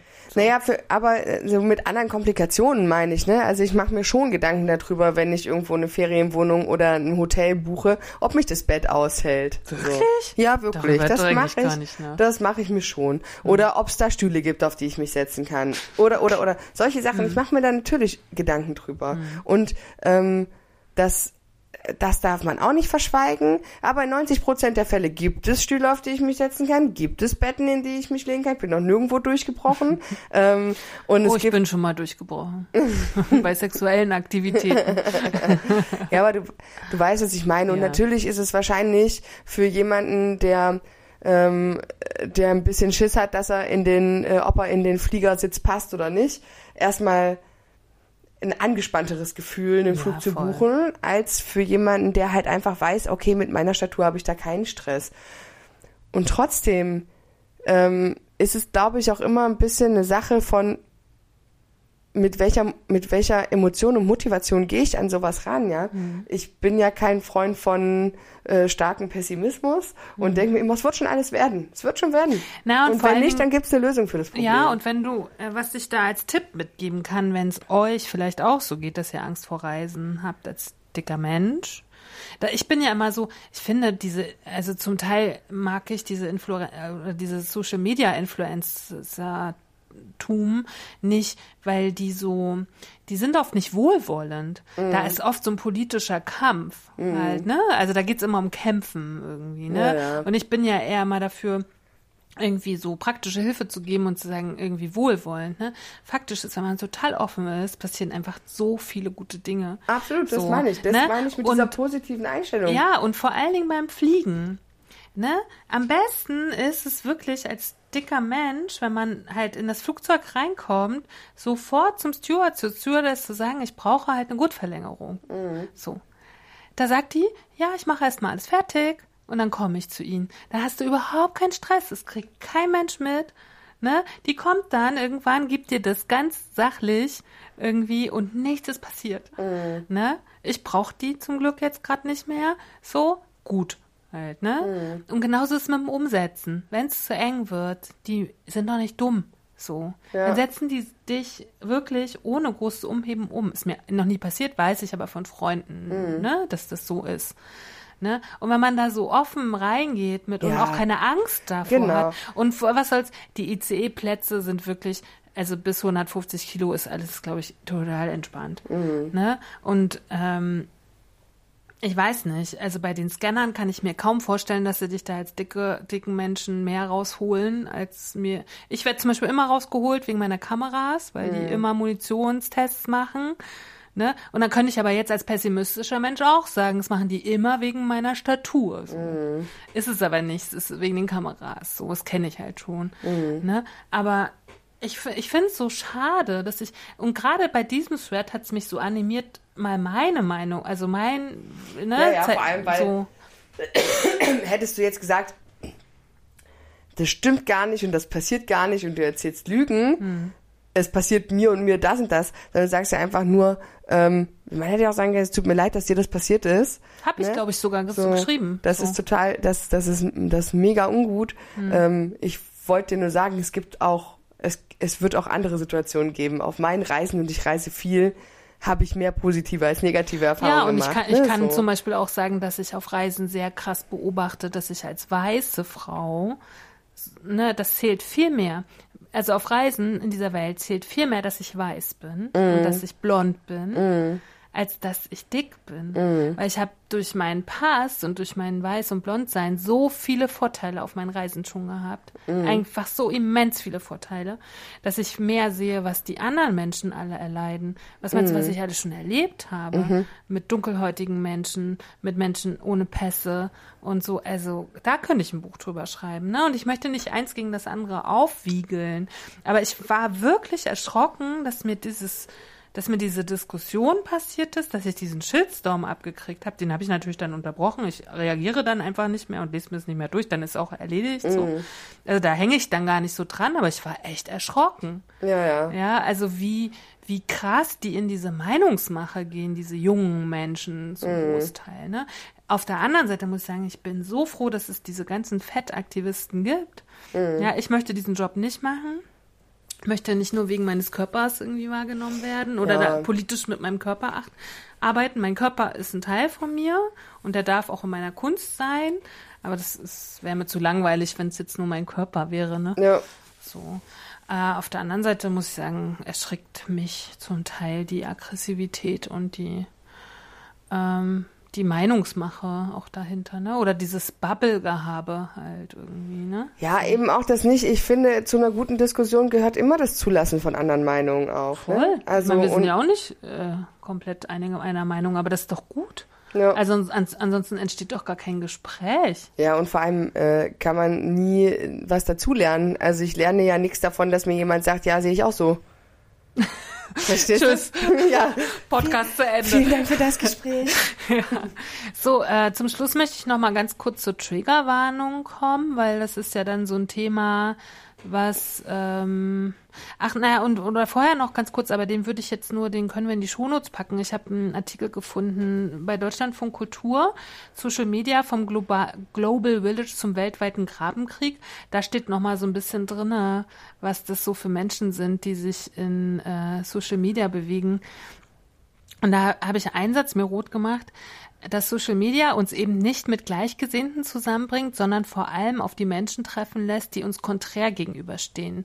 Verbunden damit, dass Turnberg die Plattform im Kern nicht als Ort der Debatte, sondern als Bühne zur Selbstdarstellung sieht, die vor allem emotional, emotional bespielt und nicht rational betreten wird, ist klar, wo die Reise hingeht. Ins Othering. Heißt, wir treffen online nicht auf Menschen mit all ihren Komplexitäten, sondern Gruppenzugehörigkeiten und aufgrund der Algorithmen vor allen Dingen Feinde. Die Systeme machen uns zu Feinden. Guck. Bleiben wir lieber im Live, ne? So. Oder eine gute Mischung aus beiden halt so.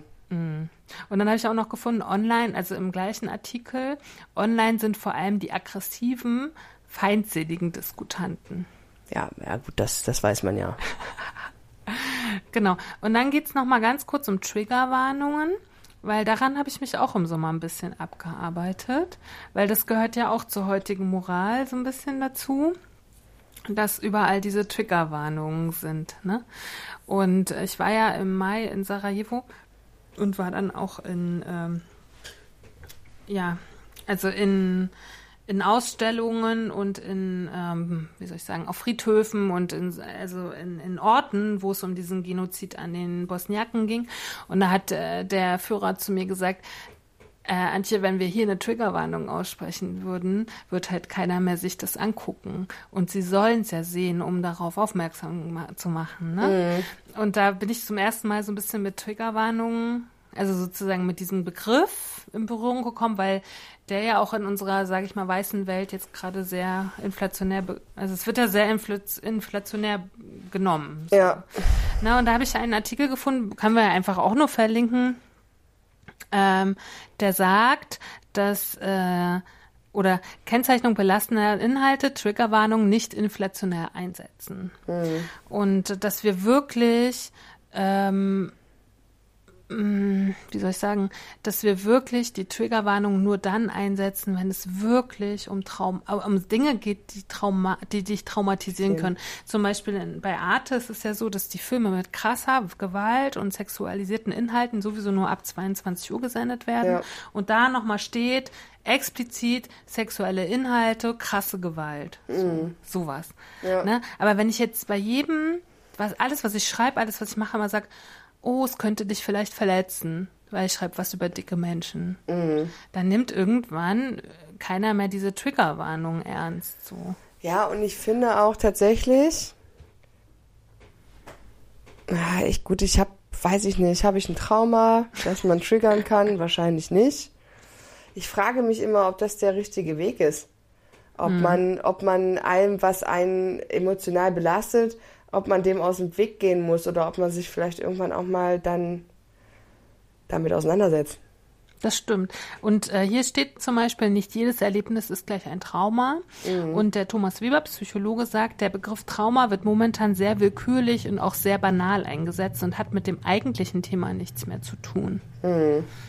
Ja.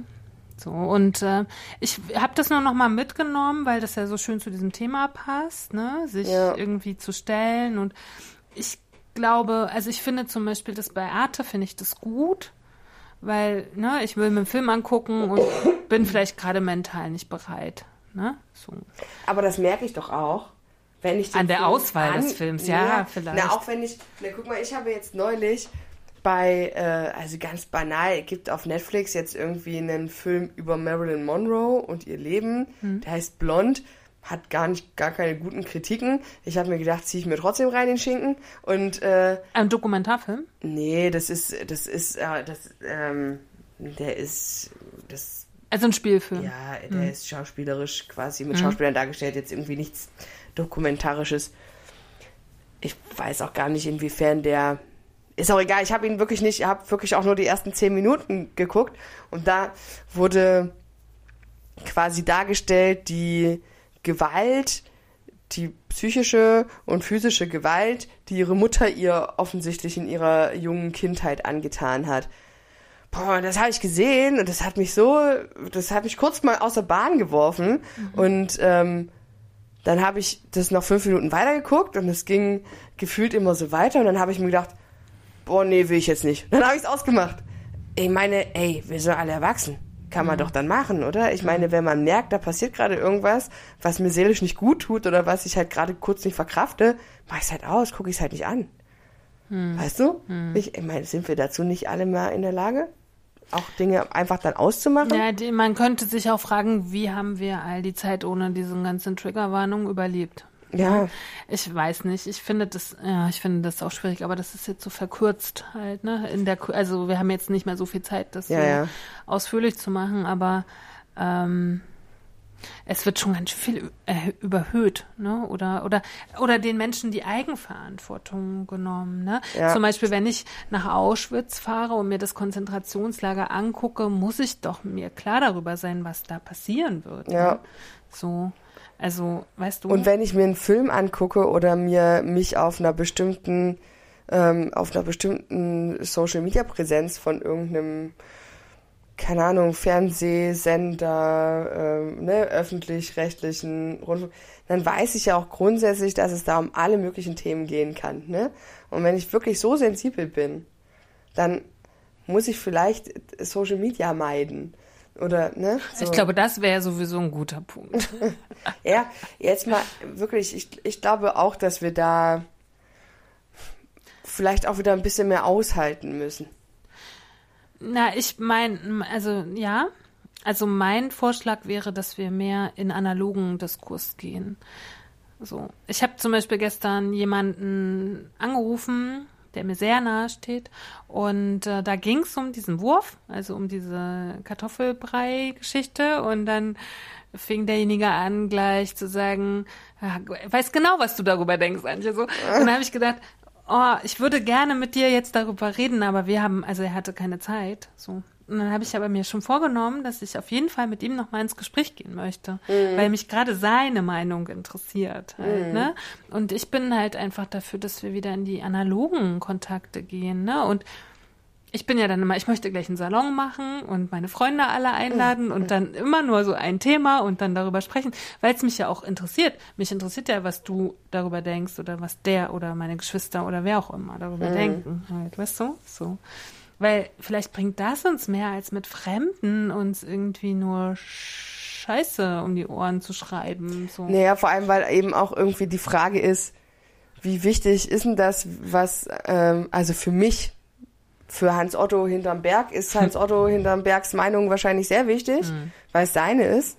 Ähm, aber wie wichtig ist denn das in meinem Leben, was Hans Otto hinterm Berg denkt? Mhm. Ja, also. Na, ich möchte also auch zum Beispiel, ist ja nicht in Stein gemeißelt, was ich denke und fühle. Und mhm. ich finde ja immer durch solche ähm, durch solche Auseinandersetzungen auch mit mehreren Menschen, auch nicht nur mit einem, das hilft ja gar nicht, sondern wirklich mit mehreren und verschiedenen Perspektiven, kann man sich so schön verändern oder kann, weißt du, kann man so sein, kann man so wachsen. Ja, ja, absolut. Aber es ist eben die Frage, ähm, ich möchte, ich diskutiere dann oder ich rede mit Leuten, die dann eben auch relevant sind in meinem, das in stimmt. meinem Umkreis. Man ne? müsste dann schon auch noch mal einfach den Heinz Hinterberg auch kurz einladen, weil man müsste schon mal kurz sich anhören, was er sagt. Oder? Ja, aber der geht ja dann auch wieder hinter den Berg. Also ich meine, was, was also deswegen frage ich mich, wie relevant ist das für mich? Ja. Denn ähm, natürlich muss man ab und zu auch mal über seinen Tellerrand hinausblicken Mhm. und wenn ich mit Menschen dann in Kontakt komme, weil äh, aus realen Gründen das eben so ist, weil der gerade vor meiner Theke steht und eigentlich irgendwie aus hin, äh, von hinterm Berg kommt und jetzt aber gerade zu Besuch ist in meiner Lande. Und ähm, wir dann über die Notwendigkeit von Kartenzahlung diskutieren, weil die heute halt gerade mal nicht funktioniert hat. Und äh, der sauer ist, weil er offensichtlich nicht in der Lage ist, ein Schild zu lesen, was da steht. Und dann der Meinung ist, ich möchte, mö- müsste das in meinem Kundengespräch jedem Menschen sagen. Äh, schon von vornherein, entschuldigen, Sie können heute nicht mit Karte bezahlen, möchten Sie trotzdem hoffe, Sie eine Bestellung aus, aufgeben? Äh, weiß ich nicht. Und Mhm. ich halt sage, okay, ich habe ein Schild aufgestellt und bin jetzt irgendwie meiner Informationspflicht nachgekommen. Ähm, entweder du liest es oder du bist dann halt enttäuscht, weil du dein Brot nicht kriegst, weil du keine Taler dabei hast. Mhm. Ist dann halt, dann gehe ich in dem Moment mit demjenigen dann in die Diskussion. Mhm. Ist jetzt halt ein ganz dummes Thema, geht ja dann, ne? Aber es gibt ja immer gibt ja immer Begegnungen Mhm. im Urlaub oder wie auch immer, wo man mal mit Menschen zusammenkommt, die nicht in der eigenen Mhm. äh, Bubble sind oder nicht im eigenen Umfeld, wo man jetzt regelmäßig Kontakt hat.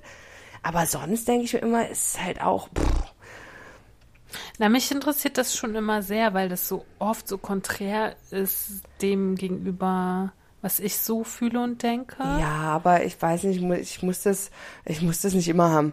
Ja, na, immer brauche ich Also weil ich nicht. mich grundsätzlich immer schon sehr viel damit beschäftige, was Ja. an, wie es anderen Menschen und Aber so. ich habe das tatsächlich auch im engsten Kontext, dass da sehr, dass da auch Menschen sind, die sehr konträr an das denken als ich. habe ich auch, weißt du.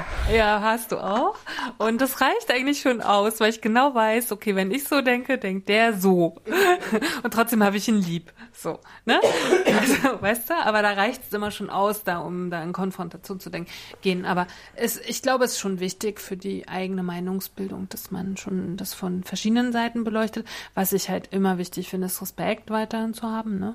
So, und das kann, finde ich, kann analog mehr abgerufen werden. Weißt du, der richtige Tonfall. Ja, Ja? absolut, weil es auch gar So. nicht so viel Interpretationsspielraum gibt, wenn du Richtig. denjenigen siehst und hörst direkt ja, vor dir. und du kannst ja auch mal lauter werden oder äh, hitziger. Und auch im Analogen soll das ja möglich sein, ne? Ähm, aber einfach nicht unter der, also unter der Gürtellinie finde ich schwierig. ja. Also krass, auf jeden Fall. Ich habe hier nur die Hälfte, guck mal, durchgemacht, was ich mitgebracht habe. Aber ist ja, ja, mal gut, dass ich nicht vorbereitet war. Gott sei naja, Dank. Stell Gott dir das sei vor. Dank. Naja, demnächst kannst du dich mal wieder vorbereiten. Also hierfür war es ja gar nicht notwendig. Ja, siehst du? Ne? So. Hab aber wir so haben ja demnächst gelabert. mal wieder, ja, wir haben mal demnächst wieder Themen, wo wir uns Ja, dann beide da vorbereiten. Ja, ich habe doch dir, ich habe, ich habe gar nicht Du hast geschimpft. nicht geschimpft, ich weiß, ich wollte es nur mal wieder mitteilen. Spricht da das eigene kleine schlechte Gewissen Ja. aus Ihnen, Madame? Eventuell ein bisschen. Aber ich find's gar nicht schlimm. Ich bin da völlig d'accord. Sieht vielleicht anders aus, wenn ich vor Arbeit nicht mehr weiß, wo ich hin muss. Aber du weißt, ich bin ja gerade im Prokrastinieren ganz gut, weil ich was anderes Wichtiges machen muss, eigentlich, und mich da drücke. So. Aber wir haben ja, oh, zwei Stunden sind wir schon wieder. Ja. Ich glaube, es ist Zeit. Ja. Gut, dass wir Steady schon gemacht haben. Auf jeden Fall. Also, danke fürs Zuhören. Wir hören uns äh, in zwei Wochen wieder. Jawohl. Das waren die antibösen Stücke mit Katharina Sophie Hautmann. und Antje Kröger. Adieu. Adieu. Cause not eating cake's not gonna help. What helps us is a riot. Cause honey, did you ever notice the dying diet? Not eating cake's not gonna help. What helps us is a riot. Cause honey, did you ever notice the dying diet?